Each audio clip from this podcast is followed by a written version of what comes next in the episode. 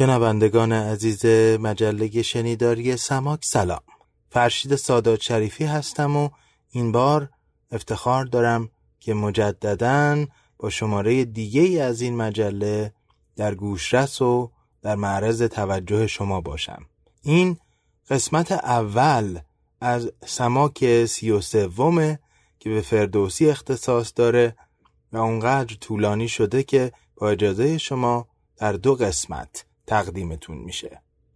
در سرآغاز من چهار کاربرد امروزین خانش شاهنامه رو در نگاه و برداشت خودم برشمردم و در حقیقت پاسخی به یک سوال بود در نشستی بین دانشگاهی برای گرامی داشت فردوسی که چرا امروز در سال 2020 در کشور کانادا دانشجویانی از چندین دانشگاه مختلف در بلاروزگار کرونا باید دور هم جمع بشن. استادی از ایران آقای دکتر ماهوزی رو دعوت بکنن. با من در تماس قرار بگیرن. موسیقی برای این برنامه تهیه بکنن و دیگر بخش ها رو و یک برنامه مفصل به راه بیاندازن. از خودم میپرسیدم جذابیت شاهنامه چیست و چه کاربردی داره؟ که چنین شوق و رغبتی رو در این دوستان برانگیخته و به چهار کاربرد امروزین خانش شاهنامه رسیدم که در این پادکست دو بخشی با شما در میون می‌گذارم. این چهار نگاه پی گرفته میشه با گفتارهایی از استادان مختلف و همینطور گفتارهای پیشین خود من تا آن چیزی که به طور فهرستوار من در ابتدا میگم در حدود 18 دقیقه در دقایق بعد به نوعی باز بشه. اولین سخن بعد از جستارگشایی سخنان استاد بزرگوار علی رضاقلی هست که با کتاب جامعه شناسی نخبه کشی و تأملاتش درباره خودکامگی برای همه اهل کتاب شناخته شده هست. گفتار ایشون این پرسش رو پیش می‌کشه که چرا شاهنامه رو نوعی اقتصاد سیاسی ایران می‌دونه که در سی آبان 97 و در هزاره خاج نظام الملک ایراد شده و به نظر من با نگاه علمی به شاهنامه که اولین محور صحبت من بود سازگاری داره. در پی اون بحثی رو میشنویم تحت عنوان نهفته ها و نگفته ها درباره فردوسی و شاهنامه. مصاحبه رادیو تلویزیون افغانستان به سال 1989 با صاحب قلم اون روزهای آن سامان اسدالله حبیب رو میشنویم. بخشی از صحبت او رو درباره اهمیت زبانی شاهنامه و همینطور داستان محبوب رستم و سهراب به مناسبت رفتن به این داستان اجرایی از استاد تهامی نژاد بزرگوار و یگانه رو میشنویم در این داستان و نهایتا این قسمت اول با محور سوم یعنی سخنرانی استاد را درباره اینکه شاهنامه کتاب جهانداری هست پی گرفته میشه و به پایان می‌رسه. در قسمت دوم در پاره دوم نکات دیگری و در حقیقت محور چهارم رو مطرح خواهم کرد که در جای خودش از اونها صحبت می‌کنم. امیدوارم که حوصله داشته باشید و تا پایان این دو بخش مفصل و طولانی با ما همراه بمونید. در پایان این بخش به شما برخواهم گشت.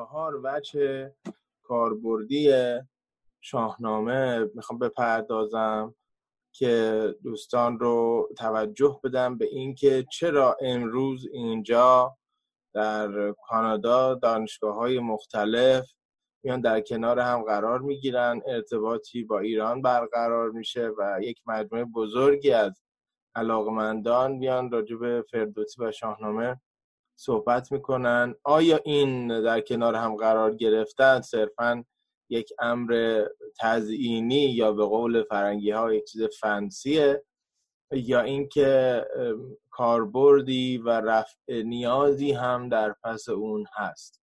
من سعی می‌کنم در این گفتار خودم به این نکته اشاره بکنم و چهار وجه کاربردی بودن پرداختن به شاهنامه رو برای دوستان یادآور بشم. و البته کاربردها به این منحصر نخواهد بود و شما بعد از این جلسه در اندیشه و بازبینی و بررسی که خودتون خواهید داشت قطعا با بخشی از این کاربردها موافق هستین و کاربردهای دیگری رو هم می‌تونین پیدا بکنین. فقط من به چهار اصلی ترین عنوانی که به نظرم می‌رسه اشاره خواهم کرد. در درجه اول به نظرم میاد شاهنامه به دلیل پرداستان بودنش به دلیل جذاب بودن عنصر پهلوانی درش به دلیل بزرگ و مهم بودن رستم یک مقداری در قسمت های دیگرش مخفول واقع شده. به ویژه در مقدمات داستان منظور من از مقدمات دقیقا از کجاست؟ از ابتدای شاهنامه تا بر تخت نشستن زحاک چون عملا تا این قسمت از شاهنامه ما جنگ و پهلوانی و نبرد به اون معنایی که بعد از اون می‌بینیم و با ظهور رستم به شکل کامل خودش می‌رسه عملا مواجه نیستیم ولی با دید علمی و جهانشناسی و کیهانشناسی ایرانیان در مقدمه شاهنامه مواجه هستیم که خیلی لازم هست که بیت به بیت خونده بشه نکته گشایی بشه و افراد بتونن در حقیقت از این ماجرا بهره کافی و وافی رو ببرن. اینکه متوجه باشیم که چقدر دقیق این نکات بیان میشه از آفرینش آسمان ها و زمین تا آفرینش آدم تا دلیل اهمیت سخن و خرد برای آدم تا شکل گرفتن زمین و کوه ها بعدش پدید آمدن آدمی و اینکه چجوری پادشاهان مختلف یکی یکی طبیعت رو رام می‌کنند و چگونه دستبندی های تمدنی بشر پدید میاد و نهایتا دسته سگانه کشاورز پیشور دسته اول دسته دوم در حقیقت سپاهیان و درباریان و دسته سوم دانشمندان و موبدان و آگاهان پدید میان نهایتا. این قسمت ابتدایی در سایه جذابیت قسمت های بعدی قرار گرفته و ما کمتر بهش توجه می‌کنیم و به نظر من بر هر ایرانی تحصیل کرده ای که می‌تونه از روی شاهنامه بخونه واجب هست که این قسمت رو که خیلی هم طولانی نیست ملاحظه بکنه و با درنگ هم متن دکتر خالق مطلق الان در دسترس همه هست هم شهرهای متعدد هست. این قسمتی که نگاه علمی ایرانیان ایرانیان کهن و باستان به پدید آیی جهان بوده خیلی نکته داره و خیلی هم متفاوت نیست. در همه ابعادش با آن چیزی که امروز میاندیشیم در بعضی از ابعاد متفاوته ولی در ابعادی که ما فکر نمی کنیم خیلی شبیه هست و خیلی دقیق مراحل گفته شده. مراحل متمدن شدن بشر گفته شده و نکته گشایی شده. ما وقتی که بدونیم کتابی داریم که علاوه بر جنگ و پهلوانی اینقدر از ابتداییات شروع می‌کنه و دقیق سخن میگه در چارچوب فهم و دانش بشر آن روز یک خودباوری مبتنی بر واقعیت خواهیم داشت. این قسمت مقبول که من میذارمش دستاورد علم کهن بر مبنای شاهنامه اولین محور کاربردهای شاهنامه دومین محور کاربردهای شاهنامه باز به مدد داشتن تصحیح خوب و در خور اعتماد آقای دکتر خالقی مطلق این هست که ما بسیاری از نکات زبانی رو در اونجا می‌بینیم که ریشه و پیشه و پیشینه ای دارند که امروز به خاطر اینکه یا ما در خارج از ایران هستیم و داریم از زبانهای دیگه استفاده می‌کنیم یا در داخل ایران با حجوم رسانه ها و کم شدن وقت و افزوده شدن سرعت ما از یک زبان کلیشه‌ای استفاده می‌کنیم که داره از ریشه های خودش توهین میشه. همون ابیات اولیه و بسیاری بخش های دیگر شاهنامه ارزش زبانی رو دارند که ما رو متوجه به ریشه به ترکیب سازی و به توانش های زبانی طبیعی زبان فارسی می‌کنن و خواندن اونها و معنوس بودن با اونها ذخیره زبانی ما رو تر و تازه نگه میداره. فکر نکنیم که چون شاهنامه یک متن کهن هست لزوما چنین خواهد بود که امروز دیگه کاربرد زبانی نداره و صرفا کاربردهای خیلی خاص ادبی داره. محور سومی که می‌خوام ازش صحبت بکنم من می‌خوام ارجاع بدم به پژوهش های دنبالدار یکی از ادب پژوهان ایرانی ساکن کانادا بحث جهانداری است. مهمترین چیزی که در شاهنامه ترسیم و تصویر میشه در کنار بحث هویت یابی و شکل گرفتن هویت افراد و طبقات و سپس هویت ایرانی بحث جهانداری است. اینکه چگونه جهانداری خوب یک جهاندار خوب یک جهاندار بسامان می‌تونه جهانی بسامان رو نه فقط برای خودش و برای مردم کشورش بلکه برای کل هستی رقم بزنه و بعد این در حد استوره و استعاره و شعار باقی نمیمونه. شما وقتی که از داستانهای اولیه مثل جمشید فاصله می‌گیرید نکات ریستر و دقیقتر رو می‌بینید تا به جایی که در داستان بهرام ما ببینیم که نمونه ای از خیلی از پدیده های امروزی رو داریم. همین الان دوستانی که در کانادا یا در کشورهای اروپایی هستند می‌بینند که به واسطه این بلای همهگیر به واسطه این شرایطی که پاندمی نامیده میشه خیلی از دولت ها میان و کمک های اجتماعی میدن. بعد یک لیستی وجود داره یک ضابطه وجود داره برای افرادی که در حقیقت استحقاق و شایستگی این رو دارن که این کمک ها رو دریافت کنن دستبندی هایی وجود داره. بر اساس اون دستبندی ها این کمک ها متفاوته یک کمک های همگانی هست یک کمک های اختصاصی هست. دقیقا ما این رو در دوره بهرام می‌بینیم دونه دونه دونه و البته پیشتر در دوره که خسرو آغاز شده بود. افرادی که مستحق هستند بر اساس گنج هایی که پیدا میشه افرادی که اموالشون مالیات ندادن و باید مصادره بشه اینکه این گنج نباید در خدمت شاه و در گنجخانه شاه باشه چگونه باید بین افراد تقسیم بشه و معمولا هم به شش دسته یا شش گروه تقسیم میشن افرادی که می‌تونن به شکلهای مختلف واجد شرایط باشن که این کمک ها رو دریافت بکنن حتی شکلی از بیمه بیکاری که به اصطلاح در زبان انگلیسی بهش ولفر گفته میشه در تکامل این روند در دوره بهرام وجود داره و کافی است که شما جستجو بفرمایید مهران راد یا از اون کاملتر مهران راد مجله هفته. ما این افتخار رو داشتیم که حالا علاوه بر وبسایت خودشون و درس گفتارهای شاهنامه شناسی که ایشون دارن و در کانال یوتیوب قلم رو ادب هست و می‌توانید ببینید در مقالات متعددی این جهانداری الگویی که کم کم تکامل پیدا می‌کنه پیچیده و پیشرفته میشه و حتی شبیه الگوی امروزی میشه رو در شاهنامه نشون دادن. مثلا یک مقاله دارن به نام آدم بیکار. که به همین بحث بیمه بیکاری در دوره بهرام برمیگرده و اصلا هم هیچ شوخی ندارم نه مداهنه و نه استعاره و نه شوخی می‌کنم وقتی که میگم شبیه مقولات امروزی هست.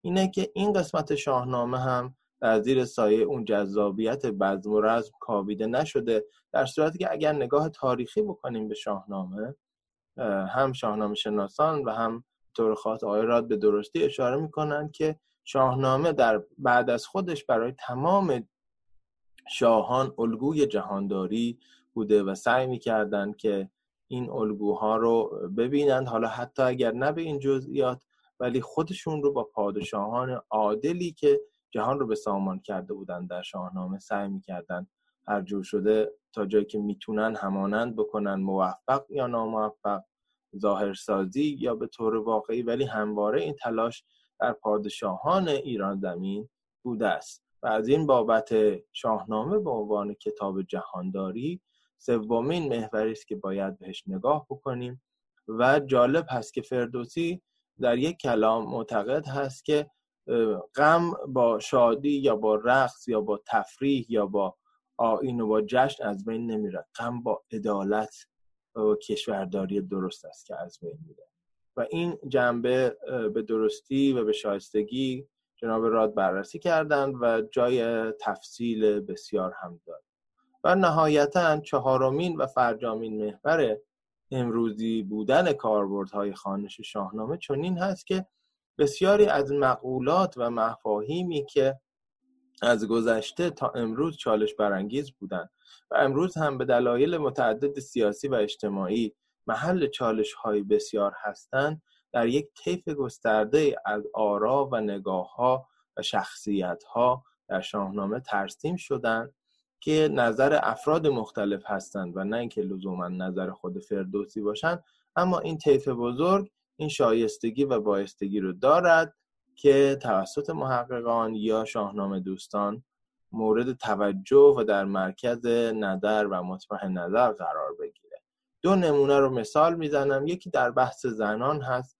تنوع نگاهی که به زنان وجود داره در شاهنامه. از بدترین نگاه که نگاه نابخردترین پادشاه هست که کابوس زمانی که عصبانی هست. بیتی رو میگه که خیلی ها به خود فردوسی به اشتباه نسبت دادن در صورت که گفته که کابوس هست که زن و اجده ها هر دو در خاک به. جهان پاک از این هر دو ناپاک به. که آقای دکتر خالق مطلق مفصل هم در رساله دکترشون که به صورت کتاب منتشر شده و هم در مقالاتی به این تنوع پرداختن و نه اینکه بخوایم بگیم مثلا فردوسی فمینیست بود بلکه بخوایم اگر دنبال منابع و نمونه ها و نشانه های تنوع بشر باستانی در این مقوله نگرش به زنان بخوایم بگردیم و بخوایم یک جور پروتوفمینیست باشیم یعنی پیشینه های این رو نه به معنای امروزین بخوایم دنبال بکنیم شاهنامه یک گنج شایگان و رایگان هست که در دسترس ماست. نمونه دوم و نکته دوم که من به شدت و مفصل دربارش کار کردم و سه دوره کلاس شاهنامه پژوهی حول این شکلی گرفته از بحث نجات هست. همونجوری که تمدن بشر در شاهنامه تحول پیدا می‌کنه همونجوری که جهانداری و پادشاهی تحول و پیچیدگی و تکامل پیدا می‌کنه. مفهوم نجات هم از مفهوم ساده ای که پدر کسی و مادر کسی از یک قوم باشند و یکسان باشند تحول پیدا می‌کنه و نژاد دست کم در شش مفهوم به کار میده برای اینکه این قسمت رو یه مقدار برای شما بازتر بکنم توجهی به شما میدم که اون خلوص نژادی که کسی مثلا صرفا ایرانی باشد یا صرفا تورانی باشد یا صرفا انیرانی باشد که به دلایل سیاسی و اجتماعی در دوره پهلوی به غلط و بدون اینکه واقعا در متن شاهنامه باشه میاد و پررنگ میشه با اغراض دیگر در شاهنامه چنین نیست. یعنی تمام افراد مهم و برجسته شاهنامه دورگه هستند. رستم از سمت مادری از سمت رودابه با زحاک نسبت داره. اصلا هم لازم به تعبیر و تفسیر نیست. کافی است که به هر منبعی که نسبت آدم های شاهنامه رو میده از منابع برخطی که هستند تا کتاب فرهنگ نام های شاهنامه دکتر رستگار. هر کدام رو دوست دارید و در دسترس دارید نگاه کنید از او جلوتر و کاملتر. کیخسرو. کیخسرو که عادلترین پادشاه شاهنامه است کیخسرو به نحوی میشه گفت حتی پادشاه عارف مسلک هست. پادشاهی که بعد از تمام کردن وظایف پادشاهیش دست از جهان می‌کشه رسما دورگ است. از یک سو ایرانی است از یک سو کاملا تورانی است و حتی در توران زمین بالیده است. و به دلایل متعدد اون تصور خلوص نژادی که ما به شاهنامه نسبت میدیم و در ذهنمون رفته است. در دهه های اخیر مخصوصا با کوشش سلسله پهلوی چنین نیست.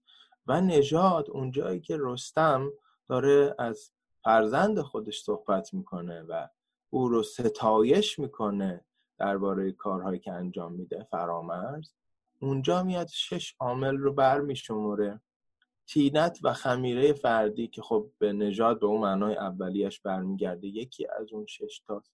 آموزش هایی که در کودکی و جوانی فرد می‌بینه دیگر از اون شش تاست. کنترل کردن آز و زیاده خواهی و نرفتن به سمت خوی های ابلیسی دیگر از اونهاست. قدرت جسمانی و استفاده کردن از اون در راه خوب دیگر از اونهاست و نهایتا اینکه کسی چنین پیشینه هر پیشینه که داره به صورت خانوادگی و موروسی در او باشه یا از طریق آموزش از کسانی که پیشینه خانوادگی و موروسی دارند بتواند به یک اکتساب مهم برسه اینها نهایتا میاد و شایستگی نژادی کامل فرد رو رقم می‌زنه. به عبارت دیگه هر چقدر که جلوتر میریم مفهوم نژاد پیچیده تر میشه و سهم وراست ساده پدر پسری یا خونی یا مادر و فرزندی درش کم رنگتر و محدودتر میشه. اینها همه و همه نمونه های نکاتی است. از نیازی که ما داریم در اینکه به روز آوری بکنیم نگاهمون و تصوراتمون از شاهنامه رو که امروز با داشتن متنهای خوب کلاس های شایسته و پادکست های شنیدنی بسیار بسیار بسیار ساده تر هست با اینترنت با سرچ های خیلی ساده جستجوهایی که ساعتها و روزها و ماهها وقت می‌برد رو ما الان می‌تونیم انجام بدیم می‌تونیم به منابع دست اول دسترسی پیدا بکنیم به پژوهش های معتبر دست دوم بر اساس منابع دست اول دسترسی پیدا بکنیم و یک بازنگری بکنیم و نکاتی رو بر بگیریم برای استفاده لیست امروزین خودمون بدون اینکه بخواهیم نکات مدرن رو به شاهنامه تحمیل بکنیم و در مدرن بودن یا نبودن فضیلتی رو برای شاهنامه یا رذیلتی رو منتصب بکنیم به متنی مثل شاهنامه. این چهار محور یعنی نگاه علم باستانی توانش زبانی آموزش جهانداری و قابلیت بروز آوری و استفاده امروزین در پرتو دانش های میان رشته ای مهمترین سرفست است که باعث میشه شاهنامه برای همه ما حتی اگر ادبیاتی نیستیم متنی خواندنی و ماندنی و بایسته باشه که در فهرست خانش های خودمون قرار بدیم و بدون عجله و با درنگ اون رو دنبال بکنیم.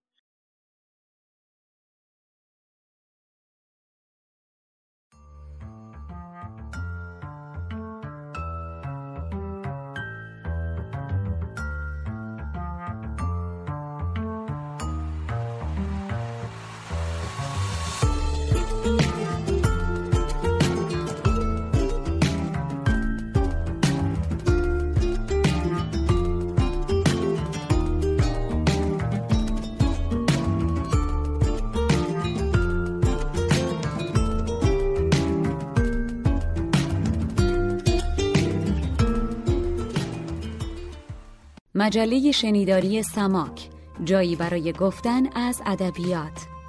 پادکستی به زبان فرشید سادات شریفی. سماک سلام ماست به ادبیات کاربردی.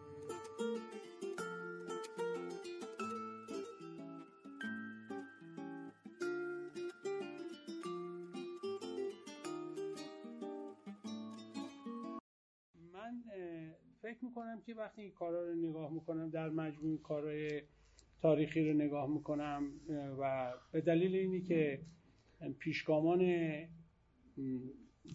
مصحح این کتابا و نویسنده تنظیم کننده این کتابا چاپ کننده های این کتابا اون شخصیت های برجسته زحمتکش تاریخی ما ابتداعا ادبی بودن چهره ادبی این کارا رو خیلی بیشتر بهش اهمیت دادن و نگاه کردن. مثلا از دم فردوسی رو یه اثر حماسی ادبی می‌دونه از دم. یکی غیر بعضی از استثناء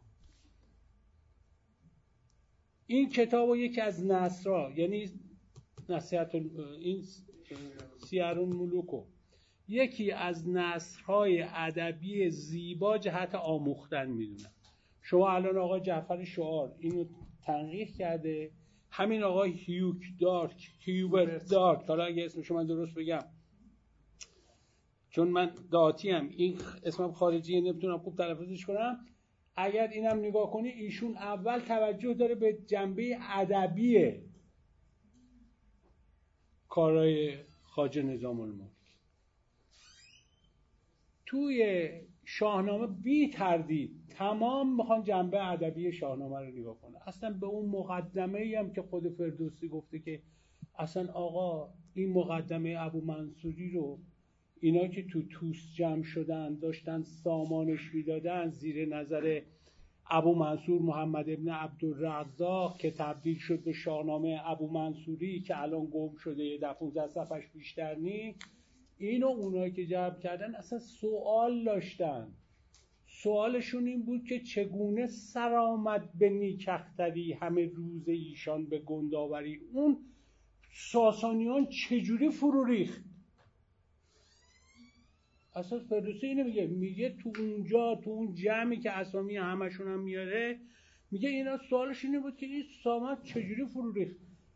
بعد میگه من می‌خواستم اینو سامونش بدم میترسیدم. به خاطر که فضای اجازه نمی‌داد. شما می‌دونید که فضای زمان خاج نظام الملک اهل سنت غلبه داشتن حنفی ها و شافعی ها ما هم که جزء قرمتی ها و رافزی ها و نمی‌دونم باطنی ها و اینا بودیم. اصلا عرصه تنگ بود بر این افراد. این هم که فردوسی خودش در سالم گور برد شانسی شده معلوم میشه جوری شده اینجوری شده نکشتنش. چون هم جاسوس های غزنبیان اینجا چرخ و پر می‌زدن. هم خلافت عباسی. نشون به اون نشونی که حسنک رو می‌خواستن بکشن تهمتی که بهش زدن و تهمتی که زدن. حسنک رو پولش به کشتن داد. خودش بر حسب گفته بیحقی میگه که این جوان اشاره می‌کنه به سلطان مسعود. میگه این جوانک این حتام من نگرد و خیشتن بدنام کنه میگه این یک قانون دوزاری که تو دستگاه ما اینو نگاه می‌کنه آخری به خاطر این ما رو می‌کشه اینو مصادره کنه. شما وقتی هم که تا حالا اینم یه نکته یه بذار من این بحثم رو تموم کنم جمع کنم بیام سر اون نکته بعد. بعد تو اون فضای سیاسی خود فردوسی میگه من میترسیدم. بعد خود اون محمد لشکری که اون شاهنامه ابو منصوری رو آورد داد به فردوسی خود اون رو کشتن.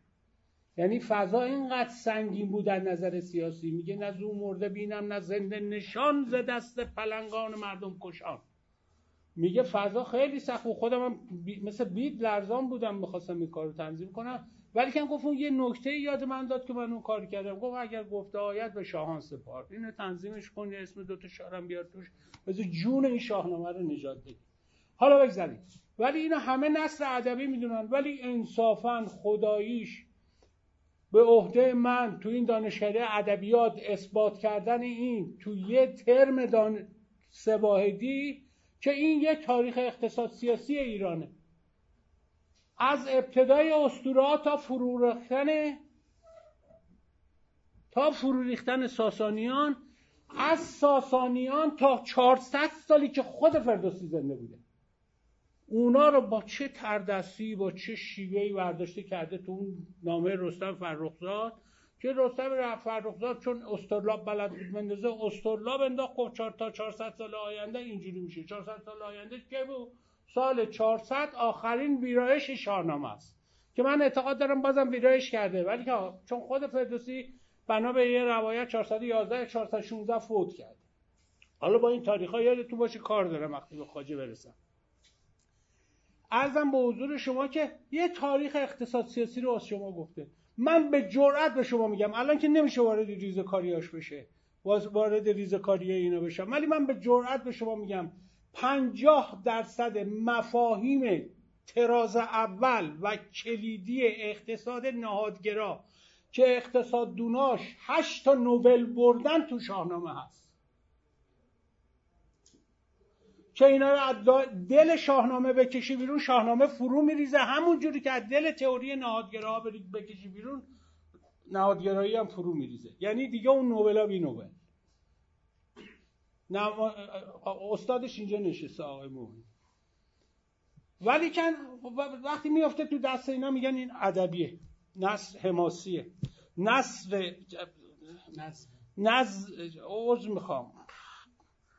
وزن مسدس محذوف آقا شما بگین آقای دکتر بگین نمی‌دونم فعول فعول فعول فعول. و فلان و فلان و فلان. این و اینو ریزه کاری کن بشناس جناس چند تا تو شاهنامه جناست سکساران با بمباران با نمی‌دونم چه چه چه جناس صد رقم جناس تو طول این شاهنامه. چهل هزار نوع اقرا بیس هزار نوع قلوب بیس هزار نوع مبالغه از تو دل این شاهنامه در میارم ولی این هزار سال تاریخ و مشکلات ایران رو تجزیه تحلیل کرده اونجا گذاشته واسه شما جمعبندی کرده. اون 400 ساله که خودش دیده دیگه ساسانیان نبودن. ببین شما دو تا سوگنامه توی شاهنامه هست. غیر اون سوگنامه های مثلا مثل سهراب و اینا رو بگذارین دو تا سوگنامه تو شاهنامه هست. شما نگاه کنید جنبندی های اونجا رو نگاه کنید ببینید چه تاریخ شناسی عمیقی کرده. و موزلاتی که باش دست پنجه نرم کردیم وجود داره. ببینید تاریخ برای عبرت میخوندن الان تو حقی شما بخونید میگید لعبرتون لعلو الالباب. این اونو کش اون اونو کش حالا لعبرتون لعلو الالباب. مسعود اونجا مثلا تو دندانقان مرد از تقرل شکست خورد. لعبرتون لعلو الالباب نهادگراها میگن نه داداش تاریخ یک مجموعه قواعد بازی برای شما تعریف می‌کنه به عنوان فرهنگ. فرهنگ یک مجموعه راحلهای جزئی برای تمامی امور تجربی روزانه که با اون درگیرین برای شما در اختیار شما می‌ذاره. که شما با اونا حرکت می‌کنید که زندگیتون رو راحت می‌کنید. من یه مثال بسیار پیش با افتاده می‌زنم. شما یه خونه یه نفر می‌خوام برین های بستگی داره چه فرهنگ و چه جوری باشه. میرید در می‌ذارین. مثلا میگه حسین آقا رو کار دارم. خانمش میگه حسین آقا نیست. میگه خدا حافظ بگیم فلانی اومد. دیگه نه تو میری نه توقع داری تو راد بدن. ببین یه قاعده بازی اینجا وسط تعریف کرده. یا اینی که اگه حسین آقا بود در وا کردن یه یالا میگی ده تا الله. سلام علیکم. از این دور هیچکی رو ندیده. یه سلام یعنی من رسیدم تو نزدیکای او خانم خانه. اگه می‌خواد لباس تنش بکنی چادر رو سرش بکن. ببین این قواعد بازی ساده است که این نباشه ما نمی‌دونیم چه جوری بریم خونه یه نفر. از این گرفته تا قواعد اجتماعی سیاسی پیچیده پیچیده پیچیده که ممکنه که مثلا فرض کن من اینجا یه خود فردوسی حمایت کنم فردا یه چوب بخورم. قواعد بازی و اینجوری بهتون میگه میگه اینجا مثلا اسم تیم فوتبال بزنین ابو مسلم فردا یه چوب بخورین بعد برش خب اینا قواعد بازی اینا رو فرهنگ شما منتقل می‌کنه. حالا نهادگره ها میگن که این نهادها انتخابات موجود شما رو مقید می‌کنه. ببین اون حرف کلیدیشون اینه. میگن که شما که تاریخ پیوسته بلند دارین این انتخابات موجود شما رو مقید می‌کنه. و هر کاری امروز بکنین انتخابات فرداتون رو مقید می‌کنه. در نتیجه شما میفتید تو کانال قواعدی که وضع کردید تو این قواعد هم انقلاب نمی‌تونین بکنین. می‌تونین یه سازمان یه شب منحل کنین. ولیکن این زبان که انبان فرهنگه اینو نمی‌تونید تغییر بدید. با انقلاب با دستور با رفتار با نمی‌دونم هر بلایی که می‌خوان سرش. این یه باید یه پروسه ای رو طی بکنه تا برسه به اینجا. شما حالا اونا که هم سن سال منن ترونی هم باشن می‌دونن مشهدی هم باید احتمالا نزدیک به این باشن و بدونن. که بچه بچه که بیچگی دهن بود یا آدم پررو بیادب و بهش می‌گفتن این چاربادارا می‌دونه چرا گفتن این چاربادارا میمونه؟ با خاطری که وسیله حمل و نقل چارباداری بود. اونم که همراه اون اولاغا باید خیلی آدم گردن کلفتی باشه یه بار بزنه اینجا سر خاطر یا شطور ببره تو مشهد و برداره بیاره و خودش بس خودش بعد یه آدم واقعا همه سرحریف باشه باشه که بعد که این وسیله نقلیه رفت بیرون حالا مثال زیاده ها. می‌خوام یکیشو بیشتر باز نمی‌کنم این وسیله نقلیه رفت بیرون کامیون و ماشین اومد.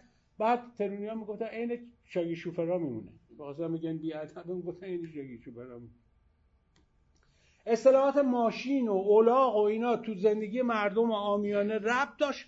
تا اینا رفت بیرون کامپیوتر رو باید حالا می ها اون موقع که بهتون می‌گفت جوش آورده جوش آورده. ماشین جوش میاره. آدم جوش نمیاره که. جوش ماشین میاره. می‌گفت تک کار می‌کنه. تک سیلند ماشین تک کار می‌کنه. می‌خوام بگم مخش که گفت تک کار می‌کنه. تک. یه شیش سیلند یه سیلندش کار نکنه میشه تک. یعنی اون دوتا که با هم بعد بیام برن پایین یکیش نمیاد میشه تک. یه تک کار می‌کنه. یه ریپ می‌زنه. ریپ چرا می‌زنه؟ بخاطر که برق دیر می‌رسه سر شما. این ماشین اون کاری که باید سر وقت بکنه نمی‌کنه. این اصطلاحات همه افتاد تو عوض مال اولاق که می‌گفتن جوش جوشو شستن پالونش کجه نمی‌دونم پاردومش بلنده نمی‌دونم همه های لغت می‌زنه اینا رفت این تو از این تو ببینید این قواعد بازی حالا الان اینا رفته کنار کامپیوتر اومده مال کامپیوتر به کار میاره میگه هنگ کرده مغزش. ببینید این قواعد بازی توی زبان و این فرهنگ موجود چیزی نیست که یه دفعه از جا کنده بشه. خلقیات مردم چیزی نیست که یه دفعه از جا. مرام های جمعیتی جزو سرمایه های مردم اگر شما هزار سال تو ناامنی زندگی کرده باشین یک قواعدی رو شکل میدین. اگر تو امنیت زندگی کرده باشید یک قواعد دیگه رو شکل میدین. که اینها تو زندگی شما تاثیر می‌ذاره تو آینده هم تاثیر می‌ذاره. الان که میگن تاریخ رو نگاه کنی میگن به این روایت نگاه کنی. حالا نگاه کنیم ببینیم اونجا چه نطراحی و نقاشی کرده که الان شما وارث اونایی. ببینید تاریخ من دیگه الان اینو خلاصه کنم واسهتون. تاریخ سیاسی بلند ایران رو باید با هم نگاه بکنیم تا ببینیم الان در کجا ایستادیم. و چه تحولاتی احتمال داره رخ بده. و صبرمون چقدر باشه؟ چقدر حوصله داشته باشیم و امیدوار باشیم بیسیم امیدوار باشیم بیستیم و کوره در ندیم ببینید شما یه تاریخ بلند داشتید به یه شکلی واقعا اعجاب آور طراحی شده که تو شاهنامه هست. تاریخ شاهنشاهی حالا من بخوام توضیح بدم که چرا شاهنشاهی رو از انواع حکومت های دیگه بیشتر میپسندیدن چجوری این هزینه جابجایی رو می آورده پایین چجوری هزینه ناامنی رو می آورده پایین چه چه چه چه اینا همه بماند ولی کن اونجا بود. می‌گفتن پادشاه باید ایرانی باشه خاندان شاهنشاهی باشه باید پسر بزرگتر باشه وارث باشه باید داره فره ایزدی باشه باید اهل داد باشه باید گوهر داشته باشه باید هنر داشته باشه و صفات دیگه. یه مجموعه رو بهش میبستن دیگه این پادشاه هر کسی نمی‌تونست بره جاش بشینه. همین که می‌گفتم مال این خاندان باشه و مال همین این حکومت رو تثبیت می‌کرد آرام می‌کرد هم سپاهی رو آروم می‌کرد هم شاهنشاهی رو آروم می‌کرد. چه چه چه. این اندیشه یه دفعه مورد نقض قرار گرفت. اینی که حالا چه جوری شد مورد نقض قرار گرفت بماند زمان خسرو پرویز و بهرام چوبینه سر این اندیشه مشکلاتی اومد. که بهرام چوبینه حالا شعراش هم اینجا من دیگه وقت نیست این وقت کم بخونم. بهرام چوبینه چوب فکر کرد که دیگه حکومت بزنه بگیره پاشنه حکومت رو گذاشت رو زور که هر کی زد گرفت. این خطرناکترین نظریه که میشه برای یک کشوری تثبیت کرد که اگه کسی زورش رسید بزنه حکومت رو بگیره. ببین اونجا ملکه انگلیس تاریخ انگلیس هم بخونین همینو میگه.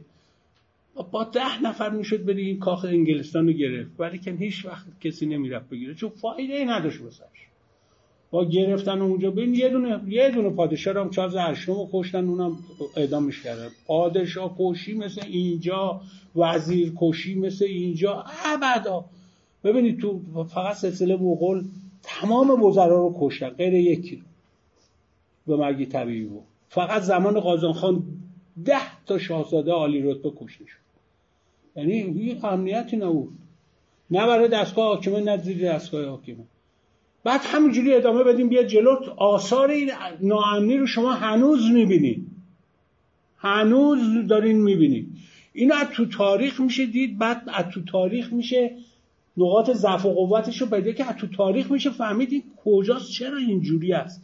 این اندیشه که در واقع به هم ریخ اندیشه که میهم پرستی شدید درش بود. آخه شما نمیشه توی کشور زندگی کنید میهم پرستی. می‌خوای برای من ناداش بنویسی؟ سه دقیقه وقت شما به خدا می‌خواستم صحبت کنم به خاطر همین کمیه وقت و نگی حالا بگیم چی بود اصلا.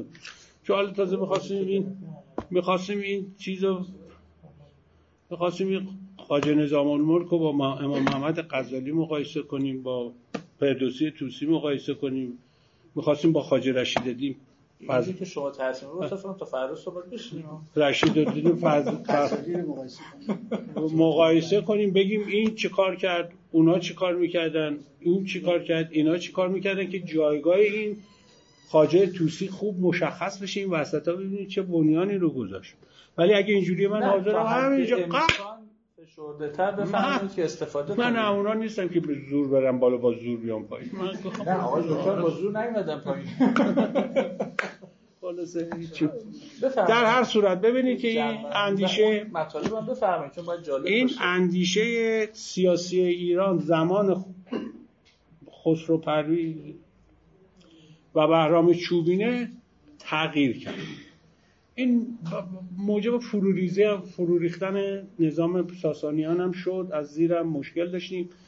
ولی خیلی جالبه. اگر اینه که آدم به کم و کیف این و اندازه هاش و حد و حدوداش پی ببره و بتونه تجزیه تحلیلش کنه خیلی نکات جالبی درش خیلی آموزنده است. برای امروز خیلی آموزنده است. استدلالایی که بهرام چوبینه می‌کنه با سپه بوداش استدلالایی که بهرام چوبینه می‌کنه با خسرو پرویز استدلالایی که بهرام چوبینه می‌کنه با گردی خواهرش. که اینا نظام سلطنتی رو چجوری می‌بینن؟ و بهرام چوبینه چجوری می‌دید؟ بهرام چوبینه این نادرشاه می‌دید. توی جلد دوم آلمارای نادری اون انتها نگاه کنی میگه زورکی هر کی زد زد گرفت هر کی گرفت چه فلان و اینا. در نتیجه حاصلش هم همون بود. زورکی بود دیگه. اونا هم سرداراش تصمیم گرفتن. یه شب بکشنش کشتنش. تا صبح هم نشده رفتن. بچه هاشو که همراه نصرالله میرزا بود داشتن می‌رفتن کلات گرفتن آوردن. 27 تاشونو با هم کشتن. بچه دو ماه هم توش بود. زورکی که شد اینجوری میشه. بعد ارزم به حضور شما این داستان ادامه پیدا می‌کنه تا زمان خلافت تئوری عوض میشه. حالا حداقل تو ایران یه جورایی با زور با زبون خوش آرام نصفی زور نصفی زبون خوش عوض میشه. میشه خلیفه مشروعیتش رو از پیامبر می‌گیره. چون هر کی بره بالا باید مشروعیت خودش رو ثابت کنه. چون مش از مشروعیت حاکم بیفته هزینه اداره کشور فوق العاده سنگین میشه براش. هزینه اجرا سنگین میشه و همه این هزینه اجرا رو ندارن. تمام کشورها تلاش می‌کنن با آموزش مشروعیت برای خودشون حفظ کنن این هزینه اجرا رو بیارن پایین. خدا هم همین کارو می‌کنه. که این مشروعیت و سطحش رو ببره بالا تا مردم با زبون خوش خوشون باشن صبح نماز بخونن. ببینید اگه نباشه شما ببینید چجوری میشه نماز خون. ببینید الان چادر نمی‌تونه جمهوری اسلامی مشروعیتش اینجا مسئله دار شده نمی‌تونه سر مردم کنه. حالا هی گشت زیاد می‌کنه گشت کم می‌کنه اونو می‌گیره اینو میبنده اونو صبح می‌کنه اونو شل می‌کنه نمیشه ولی اون که واسش مشروعه حجاب رعایت می‌کنه نه آجان می‌خواد نه کسی رو می‌خواد. این مشروعیت همه می‌خواد. پس یه تئوری می‌خواد. نظام سیاسی هم کسی میره اون بالا تئوری می‌خواد. یه تئوری داریم مال زمان قبل از خسرو پرویزه تا انتهای تاریخمون که وقتی میریم نگاه واقعا نگاه کردنیه. مخصوصا اون بینش پهلوانی مخصوصا اون بینش اسطوره‌ای پهلوانی مخصوصا اون بینش پهلوانی بعد اسطوره‌ای. تمام اینا زیبا جالب آموزنده و نکات بسیار حساس برای کشورداری. خب اینا که تموم میشه خیلی خوب. میفته سر اون 400 سالی که فردوسی تو داستان رستم فرخزاد واسهتون خلاصه کرده. نگاه کنید دیگه. بریزن خون از پی خواسته شود روزگار مهان خواسته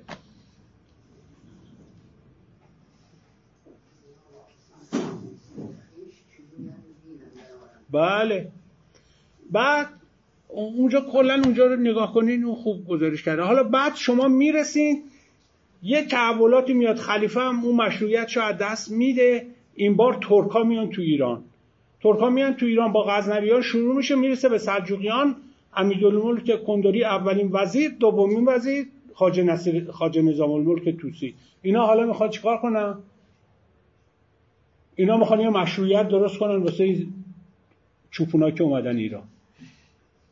چجوری واسه اینا مشروعیت درست کنیم واسه این چوپونا که اومدن ایران؟ من یه تیکش واسه تون می‌خونم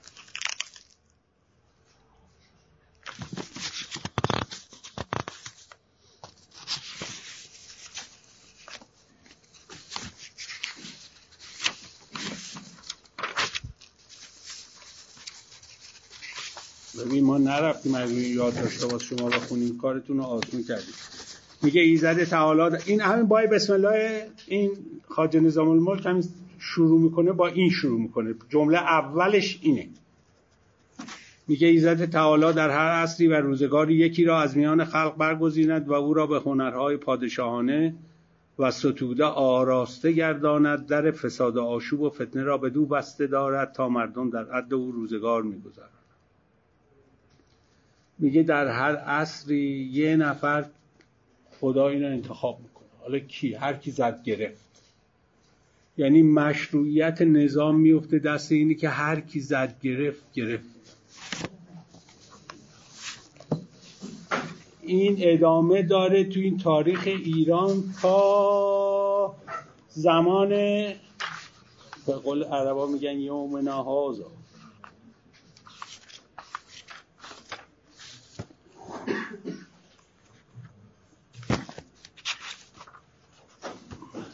حالا ببین حالا بهش میگن بیا نمی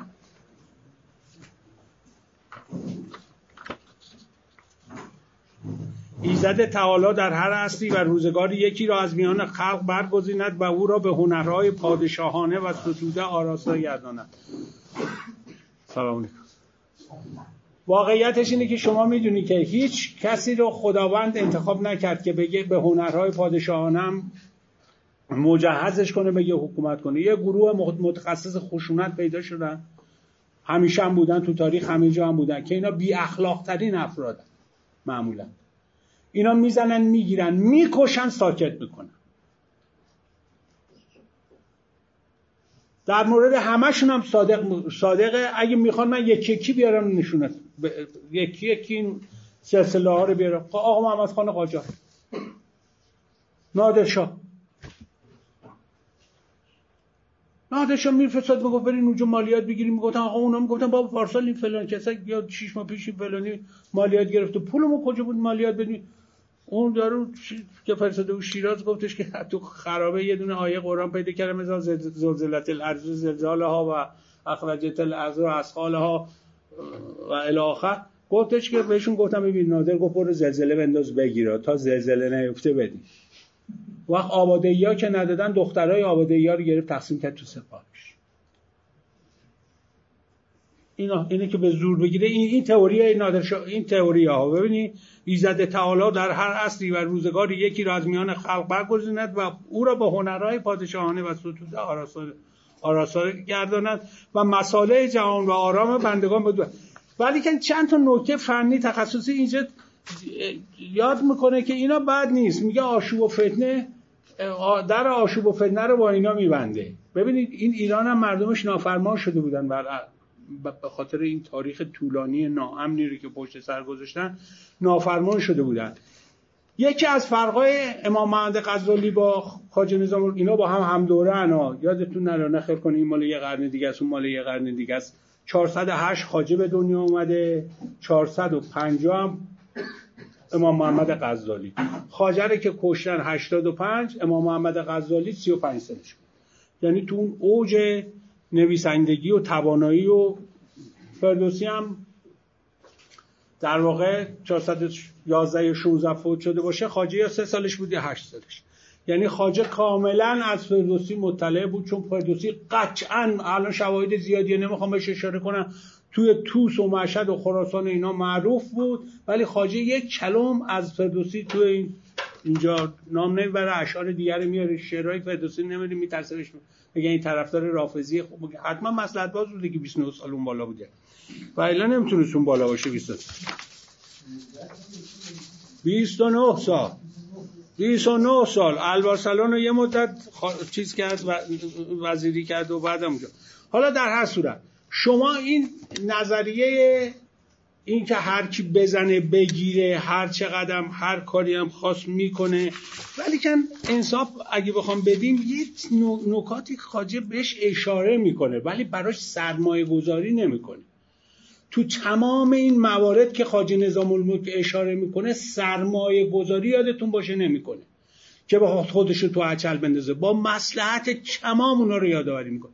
نه این امام محمد غزالیه نه این رشید الدین فضلالله همدانی نه این فردوسی. فردوسی همزمان تقریبا با خاجه صفر جلو خاجه واسطه. زیر بار حکومت ترکان نمیره زیر بار خلافت بغداد هم نمیره حالا ببینید چه سرنوشتی فردوسی داره. خاجه نظام الدین زیر بار حکومت اینا میره.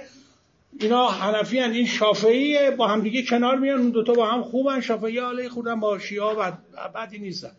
ولی به هر جهت ما اون موقع رافضی بودیم قرمتی بودیم حالا نمیگم خوب بودیم بعد بودیم هر چی بودیم ولی کن اینا با هم دیگه چیه سر سازگاری نداشتن. اما امام محمد غزالی خاج نظام الملک میگه که خیلی خوبه که این پادشاه با علما هفته دو بار بشینه ازشون چیز یاد بگیره اخلاق یاد بگیره چه یاد بگیره چه یاد بگیره. امام محمد غزالی میگه بر پادشاه واجه است که این علما رو هیچ کدوم را نده تو دربار. بس که اینا فاسده از اینا فساد یاد می‌گیره هیچ دیگه یاد نمی‌گیره. ببین این دوتا با هم فرق می‌کنه. من می‌خوام خاجر رو برجسته کنم از این جهت دارم واسهتون توضیح میدم. ها. یا اینی که هیچ فقیهی به گردن کلفتی امام محمد درود بر این توست. هیچ فقیهی به گردن کلفتی امام محمد غزالی نبود که حکم کنه بگه معامله با سلطان حرام است. ببین این وزیرش بود این نخست وزیرش بود. گفت معامله با سلطان حرام است. معامله با قضات حرام است معامله با لشکریان حرام است. تو احیاء العلوم چون همه اینا اموالشون دزدیه. اما اونجا خاجه نظام الملک چون بی بود نمی‌تونست مالیات رو جمع آوری کنه زمین ها رو اختا می‌داد. وقتی اقتا می‌داد کنترل نمی‌تونست بکنه. مقطع هر کاری دلش می‌خواست می‌کرد. بعد اینجا تو این کتاب داوری کرده که با عدالت رفتار کنی بر پادشاه واجب است که بر مختهان نظارت کنه نظر مال مردم والا بکشن چیکار کنه چیکار کنه چیکار کنه چیکار کنه. ولی کن اون اونجا میگه امام محمد غزالی اونجا وقتی که می‌خواد بگه پادشاه زورکی رو قبول داریم یعنی یکی که تخصص خشونت داره متخصص خشونت اومد زد گرفت اینو قبولش داریم اشکالی نداره. حالا اینو باید با اندیشه ماوردی و اینا توضیح داد که اینجا جای توضیح دادنش میگه اینو من قبول دارم ولی استدلال می‌کنه ما محمد غزالی که اینو نداره خاج نظام الملک. نمی‌تونه بکنه یا نمی‌خواد بکنه. من نمی‌دونم من حلوش نبودم. که این دوتا رو به هم نزدیک کنه که آیا مردم بدن که پادشاهان بدن یا پادشاهان بدن که مردم بدن. ببینید الان تو تئوری سیاسی به جنبندی نهایی که نهادگراهای نوبلیست رسیدن اینه که اصلاح باید از طریق نظام سیاسی صورت بگیره. چون قدرت نهادسازی مال ایناست. این تبصره زیاد داره. منم الان نمی‌تونم تبصرهاشو باز کنم. شما هم حوصله شنیدن منو باید نداشته باشین. آقای دکتر تا حالا منبر من ندیده. می‌دونه که هر جا که بعد نهار هست میگن رضا صحبت کنه. اون نفر آخرم میگن رضا چون میگه اون بعد نهار نمی‌ذاره بخوابن اونا. آخر سرم که خستن یه خورده خستگی درشون میاد. کجا بودیم الان؟ چی می‌گفتیم؟ بیادمون رفتیم گفتیم. ها؟ ما که پایین منبری.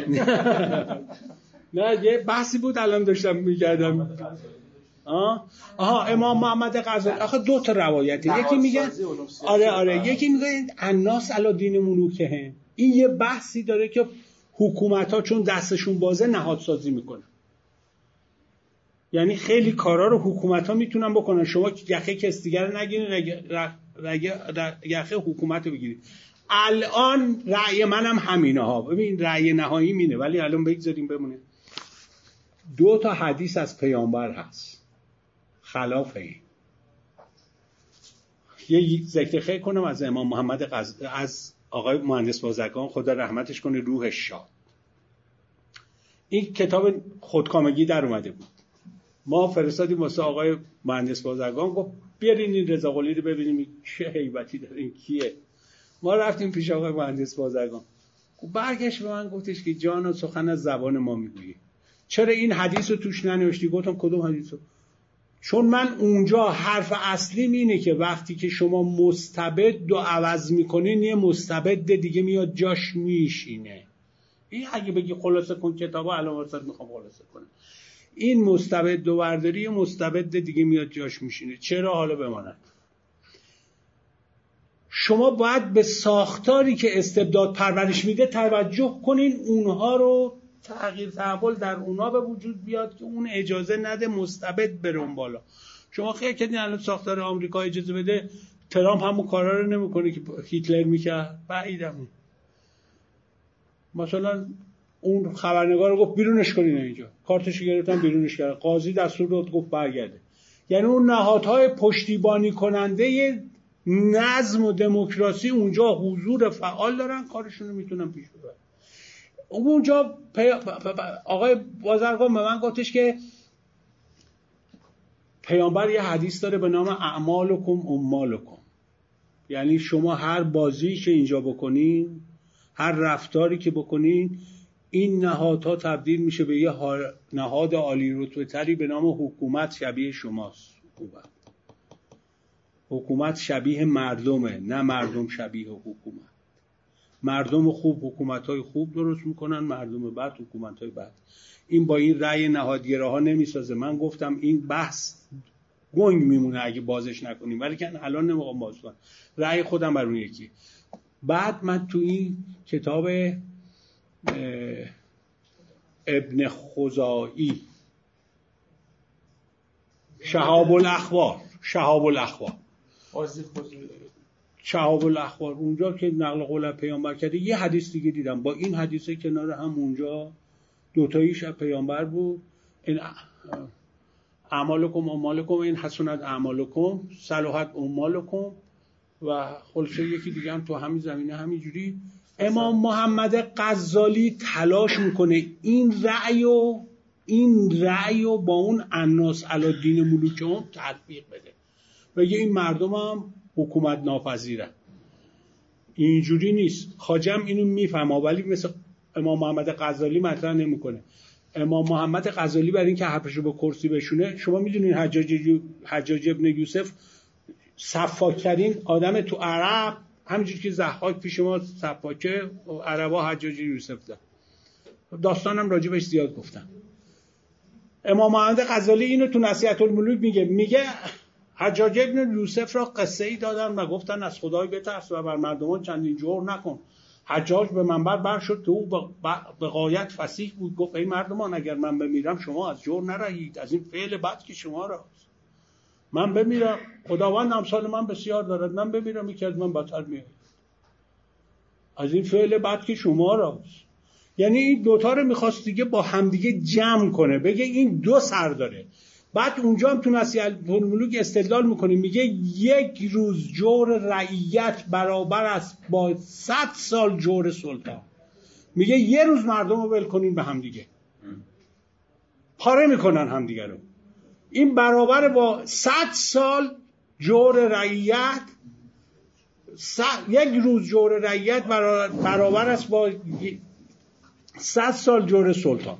ببینید حالا من اگه اینو خوب میگه که از این چیز من نگاه دست کاغذ ببرم. ولی شما نبر...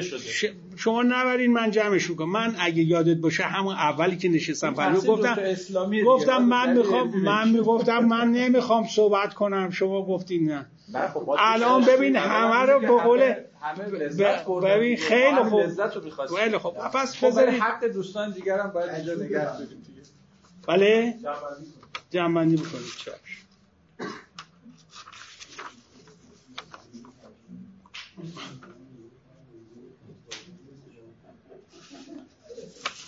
بعد اون وقت این آشوب هم خاجه نظام الملک ماسمالی می‌کنه.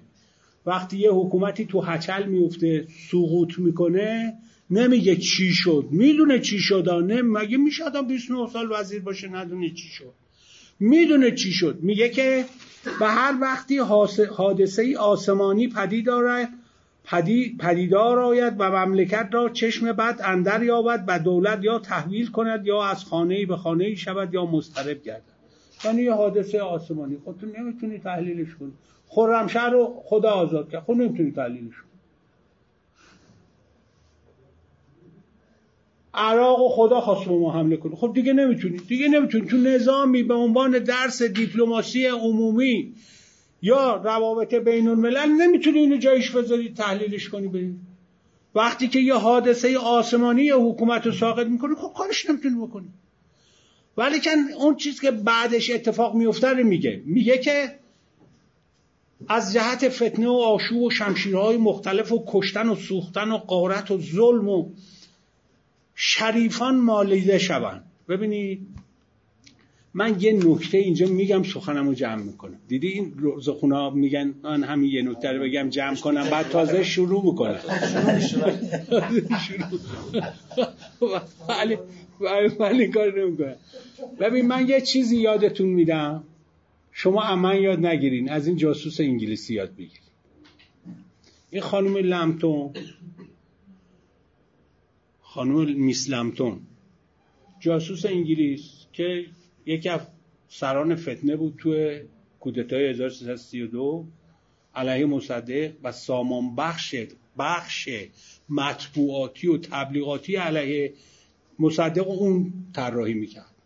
اینقدر این زن باهوش و با سواد بود که پنجاش حدود هشتاد تا مقاله و کتاب داره. همش مرجن مثل زاره مالک و زاره آدم پوشالی نبود.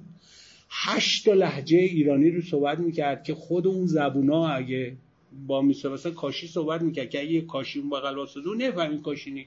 اسمونی هم همینجور. یعنی ببینید این چقدر این زن ورزیده بود. این می‌دونه به شما چی, چی توصیه می‌کنه؟ چی بهتون توصیه می‌کنه؟ میگه اگه می‌خوان مشکلات ایران رو تو قرن 19 و 20 بفهمین ساختار درونی نظام سلجوقی رو مطالعه کنید و بافت اونو بفهمین چون همین مشکلات منتقل شدن به این تای تاریخ هم به ترتیب. یعنی اون برای اینکه ایران رو خوب بشناسه سفارت خونه رو خوب راهنمایی کنه ببین تا کجا رفته. مقالش هم آدرس بهتون میدم. تاریخ ایران کمبریج جلد پنجم صفحه دیویست و یک. ساختار درونی نظام سلجوقیان. تمام نکاتی که در آورده همین الان می‌تونین نکات رو ببینید با اقتا اینجوری که این در, در رفته نرفته که. با حضور لشکریان اینجوری که این رفته نرفته. اونجوری که امام محمد غزالی رفت رفت. یعنی گفت یکی از پاشنه تمدن ایران حضور لشکریان در اقتصاد است. حضور سپاهیان در اقتصاد چرا؟ توضیح تخصصیشی بخوان آقای مهندس برای اینجا آقای دکتر مامینی اینجاست. من خوب چون اقتصاد نخوندم نمی‌تونم اونجوری که اینو توضیح میدن توضیح بدم تخصیص رقابتی رو غارتی می‌کنن. این به زبون منه. حالا اونو یه چیز دیگه. خب؟ این تموم میشه. این یعنی که زدی تو اون پاشنه اقتصاد فرو ریختی همه رو آوردی پایین. اینا رو تو آموزش های خانم لمتون می‌تونین یاد بگیرین که تمام منابع تقریبا تمام منابع زمان سلجوقیان رو نگاه کرده. این خاج نظام الملک هم این بالا نگاه کرده. اما انصافش اینه که خاج نظام الملک میگه وقتی حکومت ها عوض میشن چی میشن. یه پاشنه آشیلی دیگه خانم لمتون بهتون میگه میگه زود به زود عوض شدن حکومت ها در ایران هم. چون مدیریتی های جدید میان سر کار اینا در موقعیت بهتری قرار می‌گیرن نسبت به دیگران. اینا اموال مردم رو تعرض می‌کنن حقوق مالکیت رو ناکارآمد می‌کنن به تعبیر نهادگره ها در نتیجه ساختار انگیزشی جامعه رو تغییر میدن. ساختار انگیزشی جامعه از طرف تولید بهتره که برگرده بره به سمت دلالی. تمام شد. با رو بخونی شد. اقتصاد زیرزمینی. اینو با ساختار مالکیت راحت میشه. و خانم لمتونی این این آقا آخرش بر مال امام محمد غزنوی مال چی؟ مال خواجه نظام الملک. میگه شریفان مالیده شوند. این شریفان مالیده شوند تو تمام ادبیات ایران. بگردین با زبونای دیگه پیدا می‌کنین. پیش سعدی پیدا می‌کنین پیش فردوسی پیدا می‌کنین. شود روزگار مهان خواسته بریزند خون از پی خواسته شود روز. یعنی همه ثروتمندا رو می‌گیرن در رو داغون می‌کنن. اصلا ساختار انگیزشی رو مچاله می‌کنن میندازن اونجا. ساختار گدایی و نمی‌دونم ارزم با حضور شما این کارهای دیگه. میگن دونان با دستگاه کردن. دونان با وقتی که اون حادثه آسمانیه میاد. دونان با دستگاه کردن. خب حادثه آسمانی ما اونجا سعدی هم بهتون میگه. میگه که که این روستاییان رفتن وزیر شدن. آن روستازادگان دانشمند به وزیری پادشاه رفتن پسران وزیرشون ناقص کجا وزیران وزیر پسرانش ناقص حق بودن؟ این روستازادگان هجوم بردن گرفتن اونا رو در رو کردن. دونان با دستگاه شوند. اینا همینا. همینا اونا تو شعر سعدی به اون شکلی اومده. من میگم این ادبیات اگر شما با این دیده بخونید که من اینجا الان یه چارچوب کوچولو وضع کردم و وقت می‌بینید چه نکات آموزنده ای از این ادبیات تاریخی ایران بیرون میاد.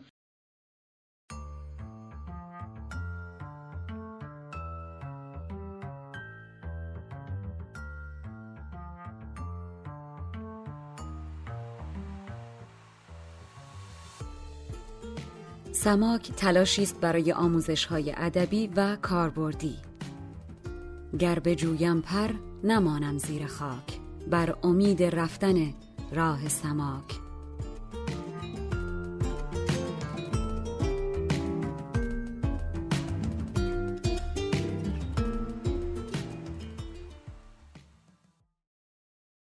زبان بله. شاهنامه. کاربردها اصطلاحات زبانی. در این مورد که شما استاد ادبیات هم هستین محترم دکتر سیوبی اگر ممکن باشه در این مورد چیزی بگوین ای که فردوسی میگه که نمیرم از این پس که من زنده ام که تخم سخن من پراگنده ام. واقعا فردوسی تخم سخن دری پراگند و با افتخار می‌تونه بگوید که چنان بنای کهنی را پایگذاری کرد که زبان فارسی بله. یا فارسی دری یا زبان دری را به غنای بی سابقه رساند غنیتر ساخت بله. نیرومندتر ساخت و حتی به کاربردهای دستوری شاهنامه میشه به حیث سند سند مؤسق مراجعه کرد و از او بهره برد.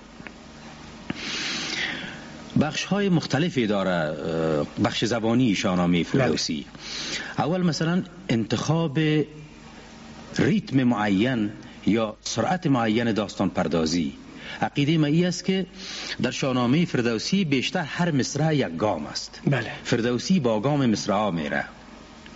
و در موارد بعضم ها در مواردی که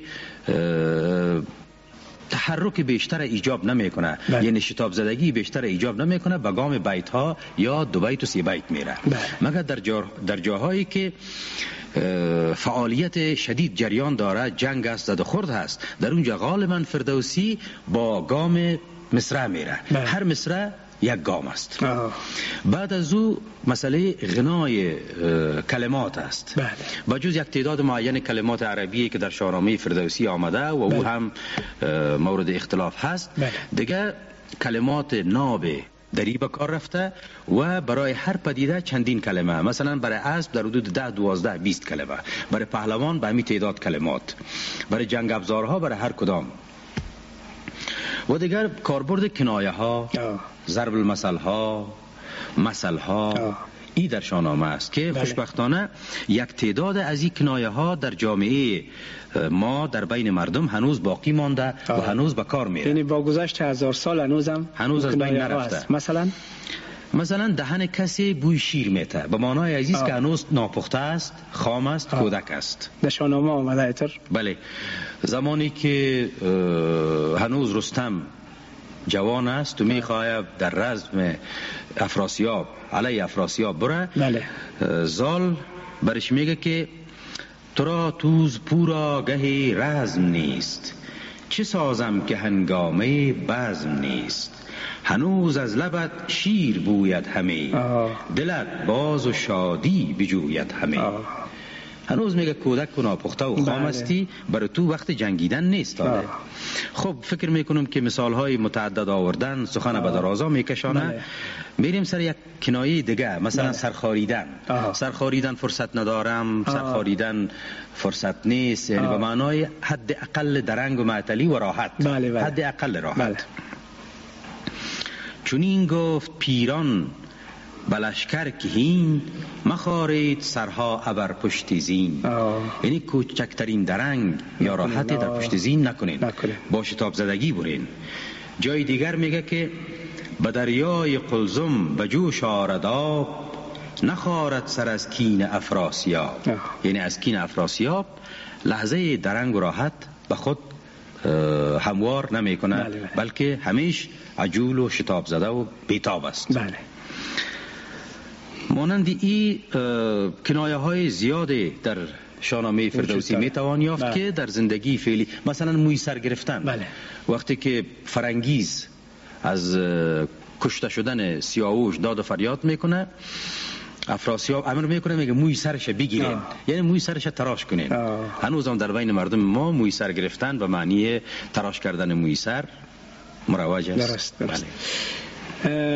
خوب در مورد شانامه و مخصوصا داستان رستم و سهراب در مورد از این تراژدی یک سوالی که گاهی ذهن به خود مشغول می سازه و ما این سوال بعضا در ذهن بله. من میگذره خوب میشه که مکررن این سوال هرچند تکراری هست قبلا هم در این برنامه عنوان شده بود بله. ما می‌خوایم با شما مطرح کنم و او است که رستم و سهراب. رستم آیا واقعا سهراب می‌شناسه؟ که امی تراژدی و امی فاجعه رخ میده یا نمی‌شناسه. خوب این حرف شاید قابل پذیرش نباشه. ولی شما به عنوان یک صاحب نظر در مورد چی میگید؟ ما همینطور شنیدیم که گویا نظری پیش شده که رستم سهراب می‌شناسه اما تجاهل می‌کنه. بله. و اثر تجاهل به خاطر که خودش پیرمردی هست و جانبدار نظم کهن نظم کهن است. با کیکاوس گویا هم عقیده است در حفظ, حفظ نظم کهن. سهراب نواوره که به خاطر پیافگندن نظام نو کار می‌کنه او را می‌خواه که از بین ببره ولو این که فرزندش است. بله. من تصور می‌کنم که این مسائل با اصل شاهنامه با آنچه فردوسی گفته و خواسته بگویه قطعا منافات داره. بله.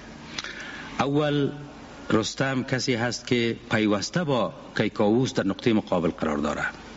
چندین بار با کیکاووس شدیدن روبرو میشه. مثلا زمانی که پیش از جنگ رستم و سهراب رفتن رستم بله. و پیشا پیش سهراب کیکاووس خشم می‌گیره به رستم رستم حتی توسه و پیش پای رستم به زمین می‌زنه و درباره ترک میگه. و کیکاووس میگه که من تو را به تخت شاندیم و پادشاهی رساندیم و بنابران از تو فرمان نمی‌برم. و بعد از او مثلا وقتی که سیاوش کشته میشه و باز رستم و کمک می‌خواه کیکاووس باز هم برخورد رستم و کیکاووس است بسیار شدید رستم از نگاه طبیعت از نگاه اخلاق عادات با کیکاووس خودکامه و خودرای به هیچ وجه نمی‌تونست که ائتلافی بکنه بله. یا جور به اصطلاح بله. سازشی بکنه بله به حال نه رستم به خاطر جانبداری از نظام کهن شمشیر زد و نه سهراب به شکل آگاهانه می‌خواست نظام نوی را بیاره. او می‌خواست که تعریف و توصیف پدر خود از زبان مادر شنیده بود و کیکاوس خودکامه هم شنیده بود که آدم بسیار دیوانوش خودرای و کم خردی هست. و گفت چرا خیلی پدر ما با این هوشیاری و خرد با این زور بازو و توانمندی بله. پادشاه نباشه و مادر ما چرا ملکه نباشه بله. شاه خانم چرا نباشه مادر ما بله. جوان احساساتی شمشیر کشید وقتی که افراسیاب از این مسئله خبر شد به کمک شتافت به کمک سوراب شتافت گذشته از این ما در شاهنامه فردوسی از زبان خود استاد توس بله. از زبان خود استاد توس میشنویم و از خامه خود او می‌خوانیم که رستم سهراب نمیشناخت. مثلا میگه جهانا شگفتی ز کردار توست شکسته هم از تو هم از تو درست. از این دو یکی را نجنبید میر خرد دور بود میر ننمود چه همه بچه را باز داند سطور بله. چی ماهی به دریا چه در دشت گور. نداند همه مردم از رنج و آز. یکی دشمنی را ز فرزند باز. فردوسی خودش میگه که مردم از اثر آز حتی فرزند خود نمی‌شناسن.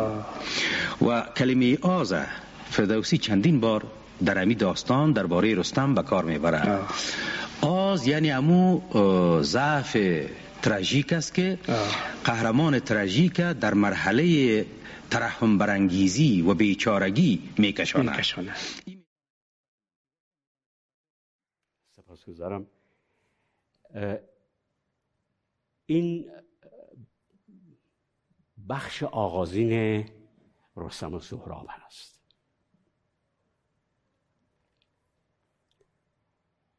کنون رزم سهراب و رستم شنو. دگرها شنیدستی این هم شنو. یکی داستان است پر آب چشم دل سنگ از رستم آید بخشم اگر تند بادی براید ز گنگ به خاک افکند نارسیده تو رنگ ستمگاره خانیمش اردادگر هنرمند گوییمش ور بی هنر اگر مرگ داد است بیداد چیست؟ ز داد این همه بانگ و فریاد چیست؟ بدین پرده در تو را راه نیست. بدین راز جان تو آگاه نیست. دم مرگ چون آتش هولناک ندارد زبرنا و فرتوت باک. جوان را چه باید به گیتی طرب که نی مرگ را هست پیری سبب. پرستش همون پیش کن با نیاز همه کار روز پسین را بساز. ز گفتار دهقان یکی داستان به پیوندم از گفته باستان. ز موبد بدین گونه برداشت یاد که رستم برآراست از بامداد. غمی بود دلش ساز نخجیر کرد. کمر بست و ترکش پر از تیر کرد. برفت و به رخشندر آورد پای برانگیختان پیل پیکر ز جای. سوی مرز تورانش بنهاد روی چو شیر جوی. چون نزدیکی مرز توران رسید بیابان سراسر پر از گور دید. برافروخت چون گل رخ تاج بخش. بخندید و از جای برکرد رخش. به تیر و کمان و به گرز و کمند بیافکند بردشت نخجیر چند. ز خار و ز خاشاک و شاخ درخت یکی آتشی برفروزید سخت. چو آتش پراکنده شد پیلتن درختی بجست از در بابزن یکی نرگوری بزد بر درخت که در چنگ او پر مرغی نسخت چو بریان شد از هم بکند و بخورد ز مغز استخوانش برآورد گرد. پس آنگه خرامان بشد سوی آب. چو سیراب شد کرد آهنگ خواب. بخفت و براسود از روزگار. چمان و چران رخش در مغزار. سواران ترکان تنی هفت و هشت گذشتند تازان بران پهندشت. پی رخش دیدند در مرغزار بگشتند گرد لب جویبار. چو در دشت مر رخش را یافتند پی بند کردنش بشتافتند. سواران ز هر سو بر او تاختند کمند کیانی در انداختند. چو رخش آن کمند سواران بدید به کردار شیر ژیان بردمید. دو کس را به زخم لگد کرد پست یکی را به دندان سر از تن گسست. سه تن کشته شد زان سواران چند نیامد سر رخش جنگی به بند پس آنگه فکندند هر سو کمند که تا گردن رخش کردند بند گرفتند و بردند پویان به شهر. همی هر کس از رخش جستند. بر چو بیدار شد رستم از خواب خوش. نیاز آمدش باری دست کش. بدون مرغزار اندرون بنگرید ز هر سو همی. بارگی را ندید. غمی گشت چون بارگی را نیافت. سراسیمه سوی سمنگان شتافت. همه گفت ککنون پیاده دوان کجا پویم از ننگ تیر روان؟ ابا ترکش و گرز و بست میان. بدین تاج و شمشیر و ببر بیان. بیابان چگونه گذاره کنم؟ ابا جنگ جویان چه چاره کنم؟ چگویند گردان که رخشش که برد؟ تهمتن بدینسان بخفت و بمرد. آه! کنون رفت باید به بیچارگی به غم دل نهادن به یک بارگی. چون این است رسم سرای درشت گهی پشت زین و گهی زین به پشت. چون از دیکی مرز چون از دیک شهر سمنگان رسید خبر زو به شاه و بزرگان رسید که آمد پیاده گو تاج بخش ز نخجیرگه زو رمیده است رخش.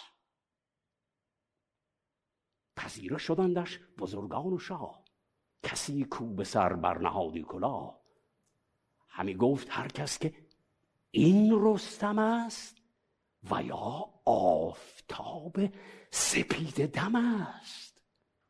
پیاده بشد پیش او زود شاه بر او انجمن شد فراوان سپاه.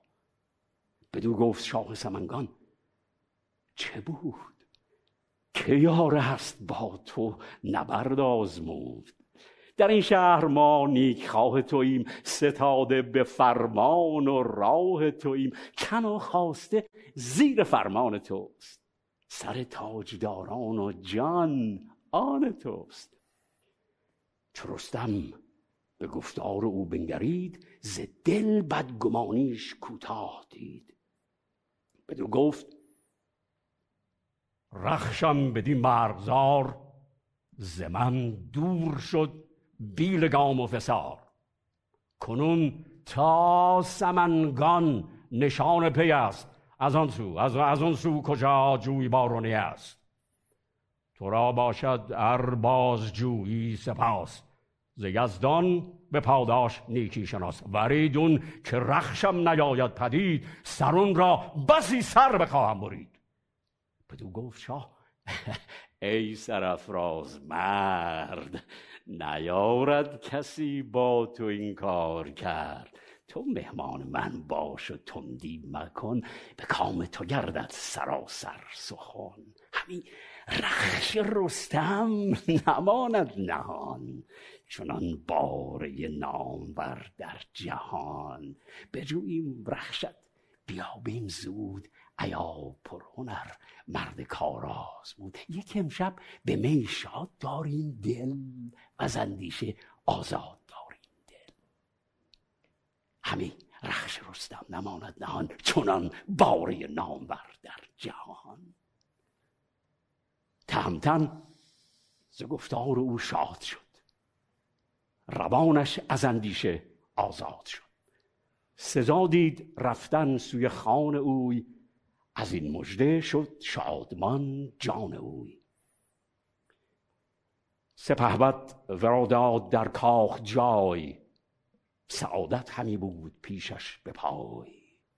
ز شهر و ز لشکر سران را بخواند سزاوار با او به رامش نشاند. بفرمود خالیگران را که خوان بیارند و بنهند پیش گوان. یکی بزم خرم بیاراستند ز ترکان چینی قده خواستند. گسارنده باده و رودساز سیه چشم گرخ بتان تراز نشستند با رودسازان به هم بدان تا تهمتن نباشد دوژم چو شد مست هنگام خواب آمدش همی از نشستن شتاب آمدش. سزاوار او جای آرام و خواب بیاراست بنهاد مشک و گلاب. چو یک بهر زان تیر شب درگذشت شباهنگ بر چرخ گردون بگشت. سخن گفته آمد نهفته به راز. در خوابگه نرم کردن باز یکی بنده شمعی معنبر به دست خرامان بیامد به بالین مست. پس بنده اندر یکی خوب روی چو خورشید تابان پر از رنگ و بوی دو ابرو کمان و دو گیسو کمان به بالا به کردار سرو بلند. از او رستم شیردل خیره ماند بروبر جهان آفرین را بخوان بدو گفت. بپرسید از او گرد نام تو چیست؟ چه جویی شب تیره؟ کام تو چیست؟ چون این داد پاسخ که تخمینم تو گویی که از غم به دو نیمم. یکی دخت شاه سمنگان منم. ز پشت حجبر و پلنگان منم. ز شاهان گیتی مرا جفت نیست. چون من زیر چرخ کبود اندکیست به کردار افسانه از هر کسی شنیدم همی داستانت بسی که از شیر و ببر و پلنگ و نهنگ نترسی و باشی چون این تیز چنگ. به تنها کنی جنگ با ژند پیل نهنگان براری ز دریای نیل. نشان خدنگ تو دارد هژبر ز ترس سنان تو خون بارد ابر. شب تیره تنها به توران شوی بگردی در آن مرز و هم بقدوی به تنها یکی گور بریان کنی هوا را به شمشیر گریان کنی. چون این داستان ها شنیدم ز تو بسی لب به دندان گزیدم ز تو. بجستم همی کتف و یال و برت بدی شهر کردی زد آبش خورد. تو رایم کنم. گر بخواهی مرا. نبیند همی مرغ و ماهی مرا. سخنهای آن ماه آمد به بن. تهمتن سراسر شنید آن سخن. چو رستم بدانسان پری چهره دید. ز هر دانشی نزد او بهره دید. بفرمود تا موبدی پرهنر بیاید. بخواهد ورا از پدر. سخن چون به شاه سمنگان رسید از آن شادمانی دلش بردمید. ز گفتار رستم دلش شاد شد به سان یکی سرو آزاد شد. بدان پهلوان داد آن دخت خیش بدانسان که بوده است آین و کیش.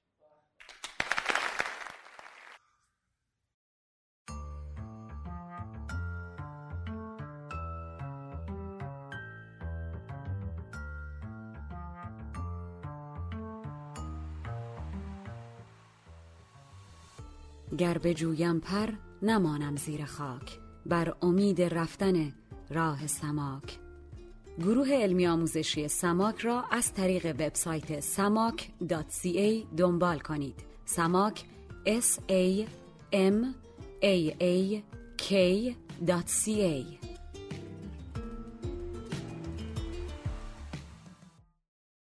من صحبتم رو راجع به شاهنامه اجازه بدین با این تمثیل استاد خالقی شروع کنم که حتما خیلیاتون شنیدین. که ایشون یه جا میگه که اگر اگر حالا درست روایت بکنم میگه که اگر خیام مثل یک گلدون باشه مثلا حافظ مثل یه باغچه باشه یا سعدی یا مولوی یادم کدوم رو میگه مثل یک باغ باشه شاهنامه مثل یه جنگل. و این تمثیل تمثیل در عین حال که خب به حال تمثیل همیشه درش مناقشه نیست ولی تا حد زیادی دقیقه. به این دلیل که شما ببینید در باغ می‌تونید برید و تفرج بکنید و بیاید بیرون و لذت ببرید از باغ. از یه گلدون می‌تونید خیلی به خاطر اون زیباییش و شکلش و سلیقه‌ای که صرفش شده لذت ببرید. ولی تو جنگل همیشه با یک خطراتی مواجه هستید. یعنی ورود و خروج به جنگل سخته. شما نمی‌تونید برید تو جنگل و بعد نقشه راهی نداشته باشید و بعد توقع داشته باشید که همه جای این جنگل رو هم برید ببینید. بارها باید برید. بارها باید به خاطر بسپارید که دفعه پیش از کجا رفتم چگونه رفتم. و حالا دوباره برم و یک قدم بیشتر برم یا یک جنبه ای از اون رو کشف بکنم که تا به حال نکرده بودم. این خصوصیت جنگلی شاهنامه و نیاز ما به نقشه راه باعث شده که در طول تاریخ شاهنامه پژوهان و شاهنامه خانان مخاطبان در واقع فردوسی کوشش بکنن که یک جغرافیایی از شاهنامه ترسیم بکنن و یه تقسیم بندی های از شاهنامه به دست بدن که بر اساس خواندن خودشون و ملاحظه خودشون بوده. و همجور که می‌دونید خب این هست. مثلا گفتن که شاهنامه جنبه ای داره جنبه تاریخی داره و جنبه پهلوانی داره. که مثلا کمک کنه به این که ما یه جوری تقسیم بندیش بکنیم. یا بر اساس ادوار شاهان یعنی پیشدادیان و کیانیان و حمله اسکندر و اینها و بعد دوری های خیلی کوتاه اشکانیان و ساسانیان تقسیم بندیش کردن. یکی از آن چیزهایی که خیلی ساده هست و دائم گفته شده این هست که شاهنامه عرصه بزم دارد و عرصه رزم. این هم از قدیم گفته شده. یعنی در واقع اینجوری اومدن اینهایی که در این با این نگاه آمدن تقسیم کردن این که خب یه چیز طبیعیه تقسیم بندی شگرفی نیست. خب معلومه هر چیزی که شما به اصطلاح روایتی که از تاریخ بکنید خب جنبه رزم درش هست جنبه بزم هم درش هست.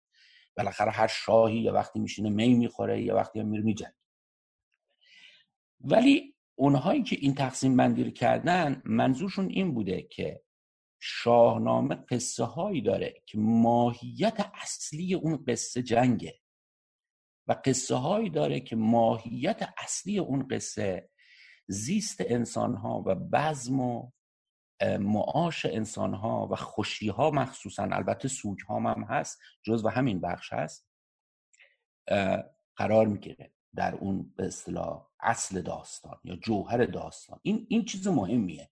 دونستنش چیز مهمیه. که ما بدونیم که این داستان اصلا به خاطر یک ایونت یا رویداد غیر نظامی غیر جنگی طراحی شده. یعنی اگر این حرف درست باشد که هست حرف مهمی است. اما خب ببینید رزم رو که خب همه ما می‌دونیم که شاهنامه مشهون از از رزمه. یعنی جنگیدن در شاهنامه یک یک اصله یک چیزی است که ما با اجزاء خیلی جزئیش در واقع مواجه هستیم. از رجزخانی شما بگیرید تا سلاح ها بگیرید تا حیواناتی که انسان ها را و بارها را حمله می‌کنند در تاکتیک های نظامی رو بگیرید. تا شکست ها رو بگیرید مقدمه جنگیدن ها رو بگیرید مؤخره جنگیدن ها رو بگیرید نتایج جنگ ها رو بگیرید. یعنی اینها با جزئیات خیلی خوب در شاهنامه بهشون برخورد شده. در بزم مفهوم بزم هم باز دوباره ما عرصه های مختلفی رو داریم. همجور که گفتم می‌تونه شادی باشه که عمدتا هست و می‌تونه سوگ و سوگواری باشه که یک مجموعه بزرگی از سوگواری ها رو ما در شاهنامه داریم که اینها همشون تأثیر گذارن من می‌خوام اینجوری بهتون بگم از شدت تأثیر گذاریشون که من خودم بسیاری از حوادث کربلا رو که بر ایرانیان بعدها برساختن برای ماجراهای کربلا می‌تونم در شاهنامه ردیابی بکنم. یعنی سوی شاهنامه هم بسیار بعدها تأثیر گذار بوده تو نحوه نگاه کردن ایرانیان به مسئله سوگواری. و شادی ها هم عروسی ها می خوردن ها در همین شروع داستان رستم سهراب که خوندن به زیبایی شما دیدن که اون بریان کردن گور نه تنها یک صحنه هیجان انگیزی بود بلکه بعد بعدا وقتی که تخمینه هم بالای سر رستم آمد در اون دل شب و دلش هم میلرزید که به قول هدا خانم استرسش رو چجوری کنترل بکنه. گفت که همین رو اشاره کرد بهش که شنیدم که توی گوری رو میقوری و ببینن این همین همین سهن خوردن ها کباب کردن ها به ویژه می. می از یک اهمیت فوق العاده زیادی در شاهنامه برخوردار است و تأثیری که پس از خودش مسئله می خوردن در شاهنامه مخصوصا تو دوره سلجوقی و مخصوصا در دوره دوم سلجوقی یعنی دوره عطابکان و تاریخ ما می‌گذاره و متونی که ما از اون دوره داریم اثرات مستقیم این نحوه میخوردن در شاهنامه رو اونجا می‌تونیم ببینیم و فصلهایی از کتاب هایی که صرف این قضیه شد. خب پس این تقسیم بندی تقسیم بندی بیجایی نیست که هیچ بلکه تقسیم بندی دقیق و مهمیه و وقتی که ما وارد شاهنامه میشیم به نظرمون میاد که باید این تقسیم بندی تو ذهنمون باشه. و همین دلیل هم باعث شده که ذهن ما خطا بکند و ما فکر کنیم که انگار که دو تا ژانر دو تا به اصطلاح یه حصر منطقی دوتایی ما در شاهنامه داریم. انگار یا بزم است یا رزم. و چیز سومی در کار نیست. یا اگر هست فوق العاده کمرنگه. می‌دونن که ذهن ما هم خوشش میاد که تقسیم بندی به دو بکنه. بگه شب و روز. بگه سیاه و سفید. این دوست داره مغز ما این کار رو بکنه. و وقتی که چیز سومی وارد میشه در مقابلش مقاومت می‌کنه. من می‌خوام بگم که باید این مقاومت رو شکست و قائل شد به امر سومی در شاهنامه که من ادعا می‌کنم. از این دو امر مهمتره. ممکنه الان شما تو دلتون بخندید به من و یا حتی بگید که اینم یه کشفی کرده می‌خواد بگه کشف من خیلی مهم بوده. نه این کشف من اول نیست و بعدش هم واقعا معتقدم که مهمه و دلایلش رو عرض می‌کنم که که چرا مهمه. و اون امر سوم که در شاهنامه هست مسئله دیوان سالاری و دادگری است و انسانشناسی منتج از این انسان مدنی که توی جامعه دادگرانی رشد می‌کنه. حالا اول بذارم بگم که این دادگری و این دیوان سالاری اول چرا مهمه در شاهنامه؟ شما نگاه کنید این مهم است به خاطری که اگر شما دیباچه شاهنامه رو ببینید فردوسی این استاد دیباچه نویسی است. یعنی کسانی که شاهنامه رو خوندن می‌دونن که فردوسی چقدر دلهوره ایجاد می‌کنه در آغاز داستانهاش. در همین داستانی که خوندن شما نگاه کنید داستان با گم شدن اسب آغاز شد. یعنی دلهوره و ایجاد هیجان آغازین و شک آغازین برای فردوسی امر مستقیما در تمام داستانهای بزرگش این کار رو کرده. و دیباچه برای فردوسی معلومه که یک چیز مهمه. و خود فردوسی این دیباچه رو سر فرصت هم نوشته. اینجوری نبوده که حالا یه چیزی عجله ای نوشته باشه. نه قشنگ کار تمام کرده ورژنش ورژن های متعدد شاهنامه رو نوشته و بعد آمده از سر حوصله تمام اون کسانی رو که می‌خواسته بزرگ بداره توجه کرده بهشون از دقیقی گفته از عبدالرزاق گفته از پسر عبدالرزاق گفته از سلطان محمود گفته در اون دیباچه. شما نکنید دیباچه با ستایش خرد آغاز میشه. ستایش خرد یعنی همون دادگری. ستایش خرد. ببینید شاهنامه علال قاعده میباس با اگر بزم درش و ببخشید رزم درش آن آنقدر مهم بود باید از خداوند نیرو شروع می‌شد. از خداوند توان شروع می‌شد. خیلی اتفاقا عجیب نبود که اگر شاهنامه با ستایش خداوندی که تمام قدرت ها در جلوی قدرت او هیچه آغاز می‌شد. ولی شاهنامه با این آغاز نمیشه و تاکید داره بر مسئله خرد. نه نه تنها اینکه آغاز نمیشه بلکه چند فصل آغازین دیباچه شما اگر دقت بکنید روی خرده و زمانی که می‌خواد از خرد دست بکشه میگه که من چیزی نمی‌توانم راجع به خرد بگویم و اگر هم بگم شمایی که شنونده من هستید نمی‌تونید بفهمید. پس بهتر خرد رو رها کنیم و از دانش حرف بزنیم. یعنی وقتی که از خرد تصمیم می‌گیره که کنار بره تازه به دانش میده. فرق دانش و خرد در اینه که دانش ته نداره خرد سر نداره. خرد در واقع یه چیزیه که اول نداره. یعنی از ازل سوالات ازلی ما معطوف خرد ما معطوف به سوالات ازلی ماست. و دانش ما معطوف به سوالات ابدی ماست. ما می‌خوایم ببینیم که در پیش روی ما چه خواهد شد. ما دانش های ما به ما کمک می‌کنند که ما پیشگویی کنیم و پیش بینی کنیم. یک لحظه بعد رو یک سال بعد رو یک ماه بعد رو.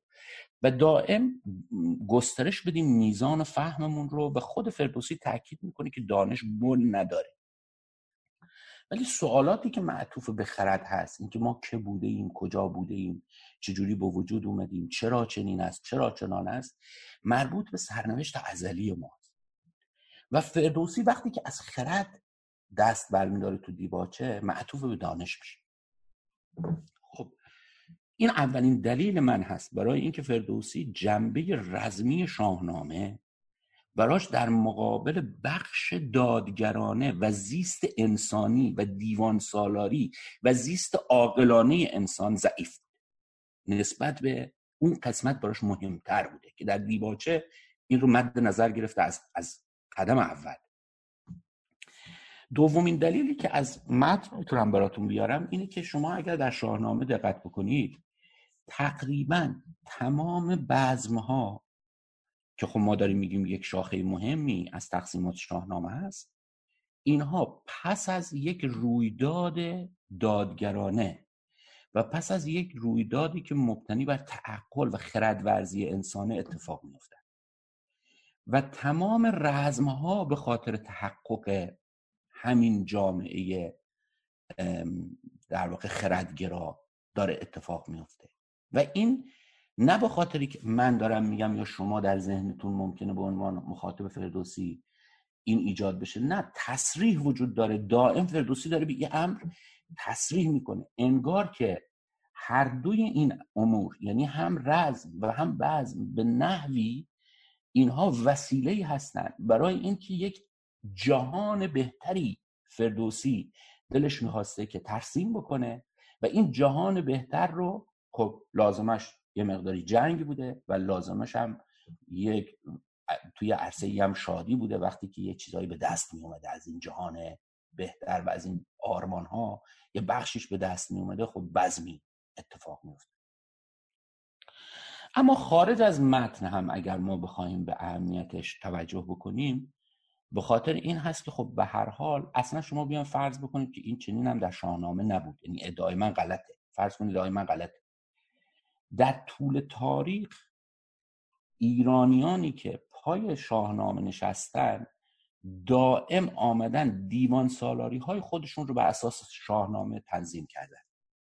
یعنی این مسئله حداقل برای شنونده هزار سالی فردوسی ولو اینکه برای خود فردوسی هم مهم نبوده برای شنونده هزار سالی فردوسی مهم بوده و من راجع به قضیه باید مفصل گفته بکنم مخصوصا معطوف به دوره سلجوقی که تحقیقی در زمین کردم که نشون بدم که چقدر در اون دوره به ویژه ما می‌بینیم که دستگاه های حکومتی و مردمی که در واقع می‌خواستن تحت قیمومیت این دستگاه ها باشن چقدر کوشیدن که الگوهای دیوان سالاری شاهنامه رو در واقع به نحوی اجرا بکنن. من فقط یک کلمه برای که اهمیت این قضیه رو بگم خب همه ریسرچ هم که نمی‌تونم توضیح بدم.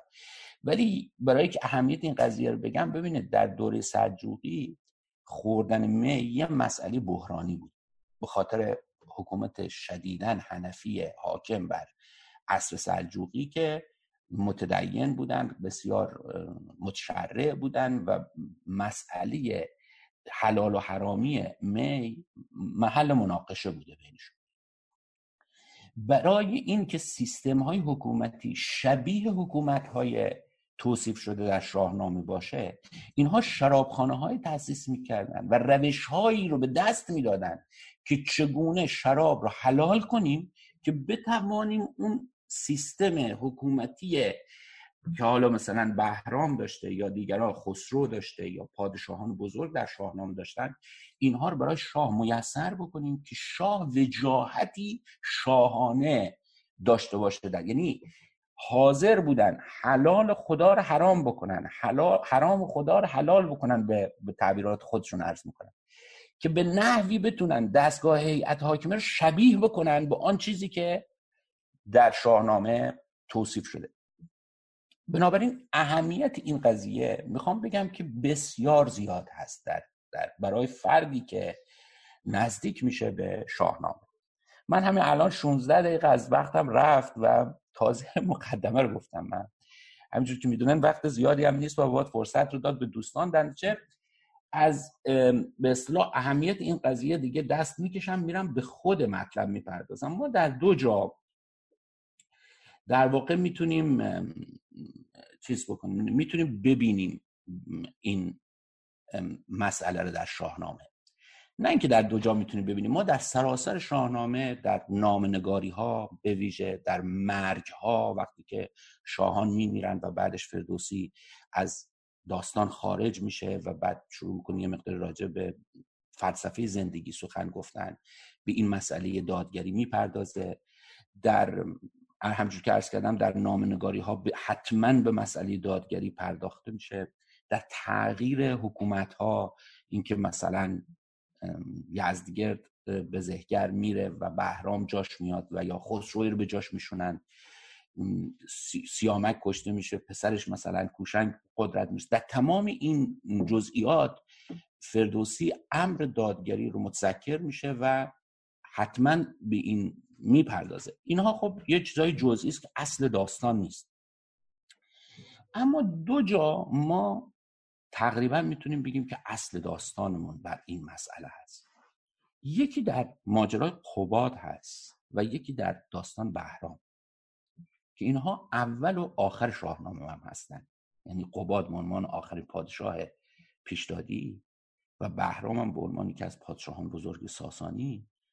این مسئله رو می‌بینیم. من سعی می‌کنم یه گزارش سریعی راجع به این دوتا ارز کنم خدمت اول که راجع به قباد خب محل مناقشه بسیار هست از زمان خود فردوسی و بستگان فردوسی.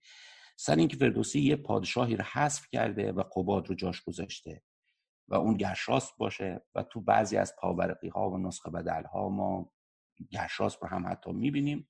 که استاد خالقی معتقدن که اینها در واقع اصلی نیستن و ترجمه منداری هم این رو تایید می‌کنه. حالا بگذاریم از این حرفا.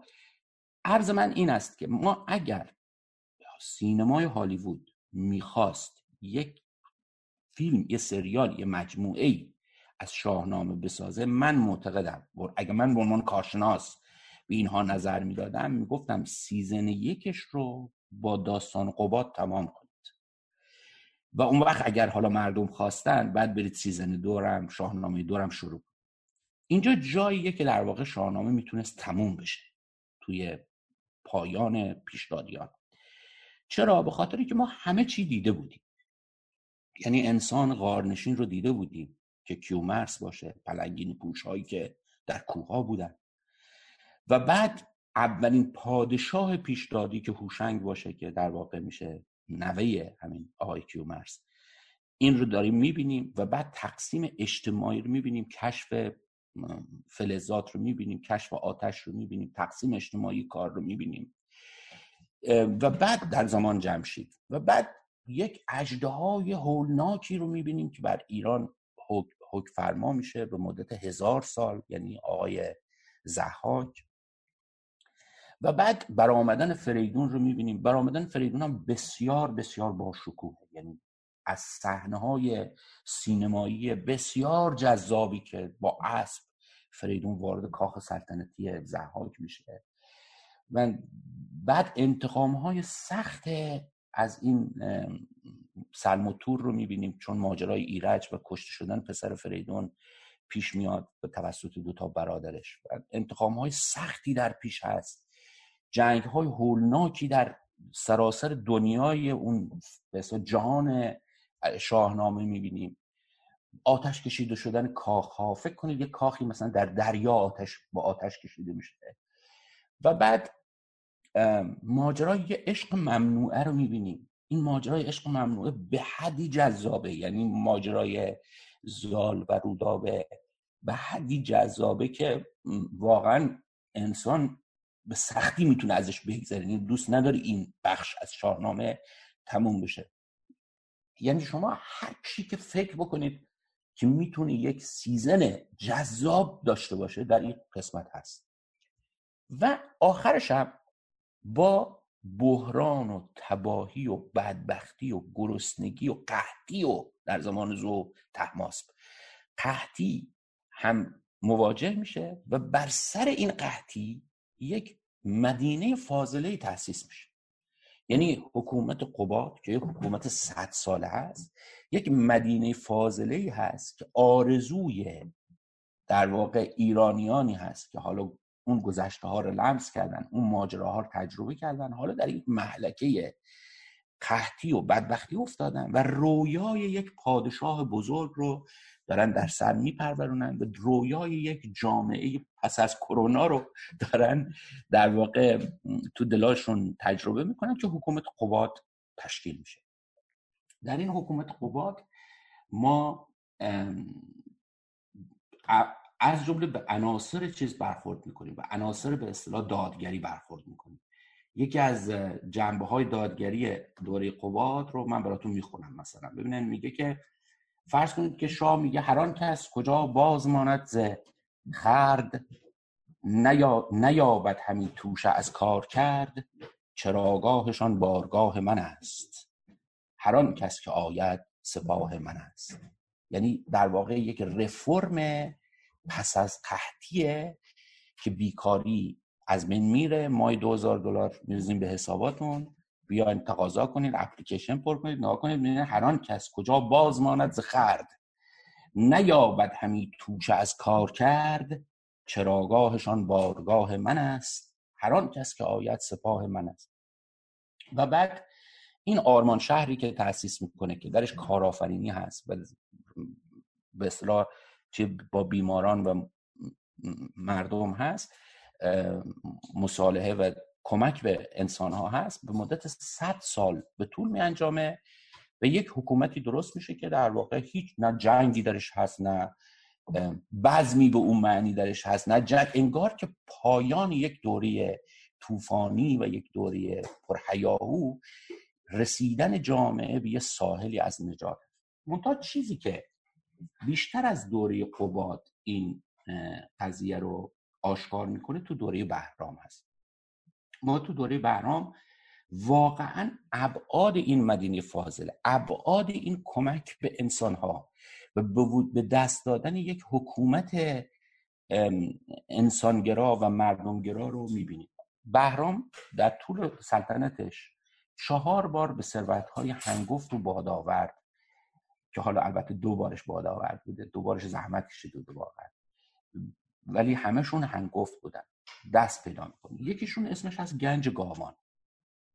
گنج گاوان اینجوری هست که در واقع یه نفر میاد و به شاه میگه که من یه آب آب تو مزرعم یه سر صدایی می‌کنه از یه حفره تومی رو مشکوکم به اینکه اونجا گنج باشه و میرن اونجا رو می‌کنن و, و می‌رسن به یک جایی که خیلی مستحکم بوده و دو تا گاو بودن و تو دل این گاو ها پر جواهر بوده چشمای این گاو ها از یاقوت بودن. و وقتی که این گاوها رو اینها باز می‌کنن و آخرهای پر از جواهر اینها رو متوجه میشن که این مال جمشیده. یعنی این این ثروت ها مربوط به جمشید این بهترین بهانه بوده برای بهرام که اینها رو ضبط کنه چون میراث شاهان به شاهان می‌رسه.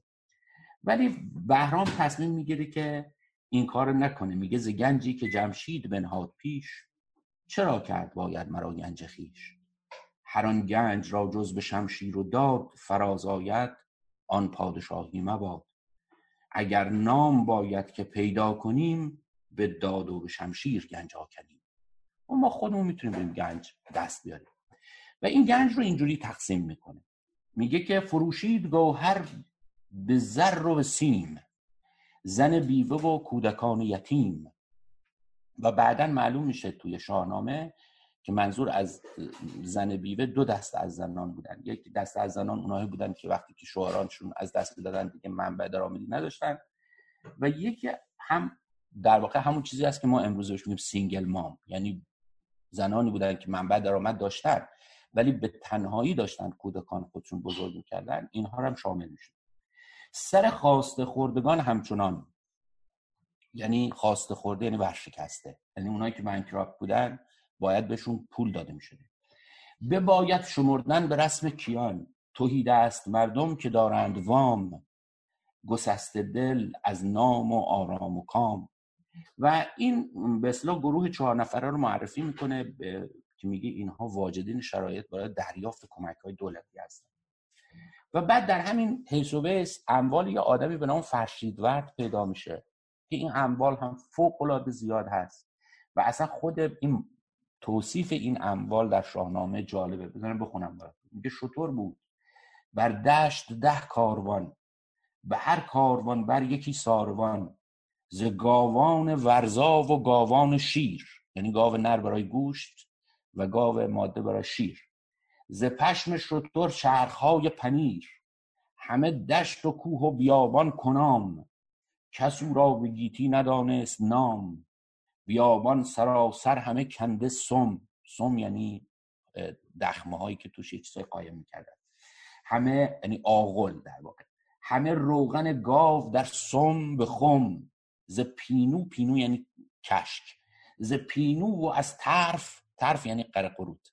ز پینو و از طرف سیصد هزار شتروار بودن در آن کوسار توصیف می‌کنه ثروت های آدم رو و بعد معلوم میشه که این نه در هیچ جنگی شرکت می‌کنه نه در هیچ بزمی شرکت می‌کنه نه هیچ مالیاتی میده. و شاه اینجا تصمیم می‌گیره اموال این رو مصادره کنه و بعد میگه که به شیش نفر شیش گروه از مردم این اموال باید تعلق بگیره. تو آن خواسته گرد کن هرچه هست. ببخش و مبر سوی یک موی دست. کسی را که پوشیده دارد نیاز. گر از بد همی دیر یابد جواز. پس کسانی که فقیرن و فقر خودشون پنهان می‌کنن همان نیز پیری که بیکار گشت. به چشم گرانمایگان خار گشت. حالا می‌تونیم بگیم پیرهایی که از کار افتادن بیکار گشت. هم می‌تونیم بگیم پیرهایی که حرفهای لایعنی می‌زنن یعنی عقلشون از دست دادن. دیگر هر را چیز بود و بخرد. یعنی پولدارایی که پول داشتن ولی تموم شده پولاشون کنون ماند با درد و با باد سرد کسی را که فام است و دینار نیست اونایی که وام دارن به بازارگانی کسش یار نیست و کردیت هم ندارن تو بازار.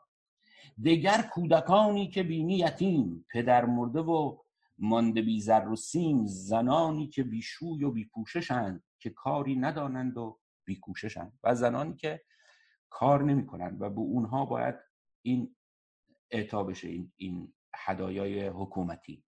و بعد دوباره باز برخورد می‌کنیم به شکارگاه بیابان خاص که شاه برای شکار میره. و باز در اونجا ما چیز می‌بینیم. من ساعت من نگاه کنم چک کنم ببینم. هنوز وقت دارم. در اون بیابان شاه میره شکار می‌کنه و یک ثروت هنگفتی رو در واقع جمع آوری می‌کنه و و در اثر فروش پوست و فروش گوشت و که البته بعدا فروش گوشت رو ممنوع می‌کنه میگه مجانی بدین با آدم ها و بعد یه عده زیادی میان برای تجارت گوشت و پوست و اینها وقتی که شاه می‌رفت اونجا. و یک تعداد خیلی زیادی از آدما درگیر امر شکار شاه میشن. چون فکر کنید شاه با یه لشکری رفته تو خوزستان. و این لشکر از به اصطلاح اینکه راه ها رو بکشن و هموار بکنن. بگیرید شما. تا کسانی که می اومدن و محیط رو قابل سکونت می‌کردن برای لشکر پناهگاه درست می‌کردن خنک می‌کردن من حتی یه سری کولرهای در واقع چیز درست می‌کردن خارخونه ای درست می‌کردن که بتونن اینا اونجا تو گرما زندگی بکنن. و بعد آشپزایی که داشتن کسانی که ترتیبات حمام اینها رو می‌دادن نظافت این افراد رو می‌دادن شستشوی لباس ها رو می‌دادن. شما یک حجم هنگفتی آدم حرکت می‌کردن. و شاه در واقع باید این مالیات هایی رو که در این سفرها جمع می‌کرده و فروش چیزهایی که به دست می آورده رو بین اینها تقسیم می‌کرده و برای مردم منطقه میگذاشته. حالا ببینیم چه تقسیم بندی رو پیشنهاد می‌کنه؟ میگه کسی کو نخفته است با رنج ما. میگه اول باید به اینهایی که خدمات دادن به ما بدیم ثروتشون به اینها اعطا کنیم. وگر نیستش بهره از رنج ما. وگر نیستش بهره از گنج ما. دگر هرک پیر است و بیکار و سست همان کو جوان است و ناتندرست. وگر فام دارد کسی زین گروه شدست از بد فام خواهان ستوه وگر بی پدر کودکانند نیز از آن کس که دارد نخواهند چیز بود مام کودک نهفته نیاز همی دارد از تنگی خیش راز. و یک مورد دیگه هم هست حالا اونم با تکراری میشه خسته میشین. و نکته جالبی که در این تقسیم بندی ها هست همه تو همه موارد واجدین این دریافت این هدایا شش گروه هستند و نه کم میشن و نه زیاد میشن غیر از اون مورد اول که چهار تا بود بقیهش همشون شش گروه هستن و حتی میشماره میگه یکم دوم سوم. و من فکر می‌کنم که علتش اینه که اگر هفت می‌شد خدایی می‌شد. و در واقع انگار که بخشش هفتگانه فقط مخصوص ایزد هست و باید یک درجه پایین تر از اون بخشش هفتگانه باشه و باید بخشش در واقع ششگانه باشه وگرنه شاه دیگه خدا میشه و مظهر خودکامگی میشه. چون می‌دونیم شاهانی که در شاهنامه بعد این دادگری ها غلبه یعنی چیز شدن خیانت کردن به این دادگری ها همشون اونهایی بودن که مثل مثلا کیکاووس که تصمیم گرفت خدا بشه یا یا جمشید که تصمیم گرفت خدا بشه. یعنی خودکامگی و پند نپذیرفتن و کم آزاری رو رها کردن بی آزاری رو رها کردن. از عناصریه که در واقع شاه رو میکشونه به عرصه ای که دیگه دیوان سالاریش بی ارزش میشه. و به خاطر همین این تقسیم بندی به نظرم فردوسی همیشه زیر هفت نگه میداره و هیچ وقت لیست رو نمیگذار هفت بشه. مثلا اگر ببینی که داره هفت میشه زنان و کودکان رو با هم جمع می‌زنه که حتما تو شیش بمونه و هفت نشه. خوبی که نگاه بکنید به مقاله مقاله هم توی وبسایت هم هست اونجا. با دقت بیشتری می‌تونن جزئیات رو ببینید. اما در پایان ارزم که فکر کنم زیادم دیگه وقت ندارم می‌خوام راجع به انسان شناسی هم که باز جز و همین همین به اصطلاح ژانر پرداختن هست. یعنی در واقع ژانری هست که فردوسی بهش مبادرت کرده. و فقط مسئله بزم و رزم نیست در شاهنامه. یک موضوع اصلی مسئله حکومتگری و دادگری. و انسانشناسی شاهنامه خیلی والاتر از این هست که ما خلاصش بتونیم بکنیم در انسان جنگجو و انسانی که حالا داره شادی می‌کنه یا سوگواره نه انسان شناسی پیچیده داره. در شاهنامه در همین داستان بهرام ما با نه تا شخصیت مواجه هستیم که این نه تا شخصیت به شکل جالبی روی طیفی قرار دارن. سه تا از اینها دهقانن و می‌دونید دهقان ها ستون فقرات حکومت ساسانیان بودن که بعدها کنارنگیان و بسیاری از بزرگان خراسان از این ستون فقرات بودن از جمله خود فردوسی. به خاطر همین هم اونها رو به بزرگی یاد می‌کنه و همیشه سخن از دهقانان نقل می‌کنه و اینها رو مظهر بزرگی و مظهر داشتن تمام ارزش هایی می‌دونه که ما زمانی داشتیم و یک روزی از دست دادیم. سه تا از این دهقان ها رو نام می‌بره که شاه با اونها مواجه میشه در حالی که اونها نمی‌دونستن که بهرام شاه هست یکی مهربنداد هست یکی برزین هست و یکی ماهیار. وقتی که خصوصیات مهربنداد و برزین و ماهیار رو شما مطالعه بکنید متوجه میشید اینا خیلی تو خصوصیاتشون مشترکن. یعنی همشون اول پیرن دوم آزاده هستن و سخندان و خردمند هستن. سوم اینکه همشون ثروتمندن و چهارم اینکه همشون مهمان نوازن و, و بسیار مهم این که همشون میخواره هستن. و آداب میخوردن رو همه بلدن و باید تشریفات خاصی می می‌خواد خیلی مسئله مهم است دو تا از این ستا دختران بسیار فرهیخته ای دارن. یعنی یکیشون یه دختری داره یکیشون سه تا دختر داره. این چهار تا دختر در شاهنامه توصیف شدن. و انواع هنرها آراسته هستند و از موسیقی شعر رقص و یکیشون به عنوان دانشی ارزیابی شده. یعنی شاه وقتی که می‌خواد وقتی که پدرش می‌خواد با شاه سخن بگه از دخترش از عظمت او و دانش گسترده او با, با شاه سخن میگه. این خصوصیات این در واقع یک سر تیف هست. یک سر دیگر تیف ته تیف سه تا شخصیت داریم که این سه تا برعکسن. یکیشون براهام یهودی هست یکیشون بازرگان هست یا بازارگان هست و یکیشون فرشیدور.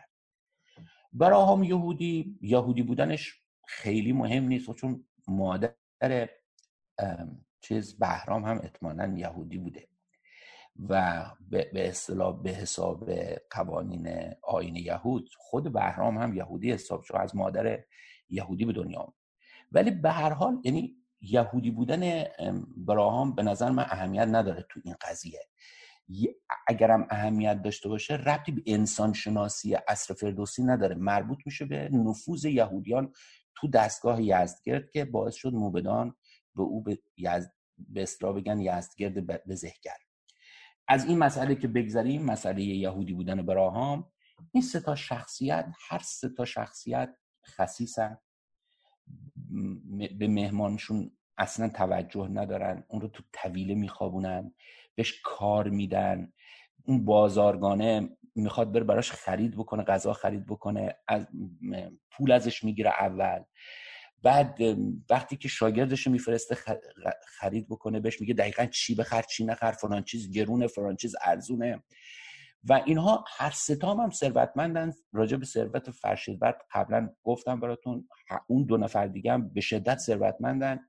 ولی اصلا آدم های دوست داشتنی نیستن و اصلا زندگی کردن باشون سخته و آدم خوشش نمیاد و دلش می‌خواد هی شاه از خونه اینها بیاد بیرون و بره و این این خفت و خاری مهمانی کسی که مهمانش رو دوست نداره رو تحمل نکنه.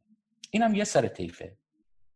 منتها وسط طیف سه تا شخصیت برخورد می‌کنیم که همه ماهایی که اینجا نشستیم آرزو داریم که یکی از اون سه تا شخصیت باشه. خوشبختانه یک زنی هم در اینا هست.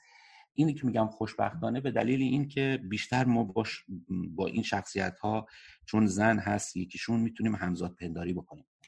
و اون این هست که در واقع اسامیشون یکیشون لنبک آبکش هست و یکی شاگرد بازرگان که همین بازرگانی که الان گفتم و یکی زن پالیزمان که این سه تا شخصیت پول ندارن و نه تنها پول ندارن و که اصلا فقیرن. یعنی تو بحران مالی هستن. ولی به شدت مهمان نوازن و شاه رو نگه میدارن و تعارف می‌کنن با شاه و نمی‌دونن که این شاهه. و شاه هم عمدن کاری می‌کنه که اینها در رنج باشن. و یکیشون سقا هست اون لنبک آبکش در واقع آبکش هست سقا هست. و دستور میده که برن و بگن در شهر جار بزنن که کسی از این خرید نکنه. آبش آب این سقا رو نخرن. و سقام هم تو بحران میاد یعنی غیر از اینکه فقیره علاوه بر اون در بحران هم میفته و بعد یه تصویر فوق العاده زیبایی از مهمان نوازی فردوسی ترسیم می‌کنه. این میاد با شاه شطرنج بازی می‌کنه. میاد میگه اگر تنهایی برم یکی بیارم. اینجا تنهایی بهت سخت میگذره. دوستام هستن میرم میگم بیان اینجا. بعد همه اون چیزا که تو زندگی های خودمون هست. مثلا دیدن یه مهمونی داریم عزیز برامون. هی, دلمون به قول ما کرمونی ها کوکو می‌کنی که چیکار کنیم؟ حالا این بهش خوش بگذره نمی‌دونم. یکی, یکی دیگر هم دعوت کنیم حتما. تمام این فضاها رو اونجا می‌تونیم ببینیم. و باز در مورد شاگرد بازارگان هم همینجوره شاگرد بازرگان می‌دونه خصوصیتش اینجوریه که شما دیدن که ما بعضی موقع از کیسه خلیفه میبخشیم. خودمون دلمون می‌خواد کرم کنیم. می‌خوایم بذل بخشش کنیم. پول نداریم. من یادم 20 سال پیش تازه اومده بودیم کانادا. با دوستامون رفته بودیم کافی بخوریم. دو پسر کوچولوی دوستمون اومد می‌خواست بره یه شیرینی بخره پول نداشت باباشم پول نداشت تو جیبش من یه دو دلاری دادم بهش گفتم باش بیا برو اما یه تیم بیتی برای خودت بخر. رفت و برگشت مثلا تیم بیت بود سی سه. برگشت گفتم خب بقیه دو دلار بده. گفت تیپ دادم. و خب همه زدن زیر خنده که تو, تو با پول مردم تیپ می‌دید واقعا این شاگرد بازر بازرگان چنین است. و با پول بازرگان می‌خواد کرم بکنه. و آخرش میگه که آقا اصلا پولش خودم میدم. و مرغ می‌خره برای بهرام. و در حالی که بازرگان بهش میگه که مرغ نخر میگه بابا من پولش رو خودم میدم.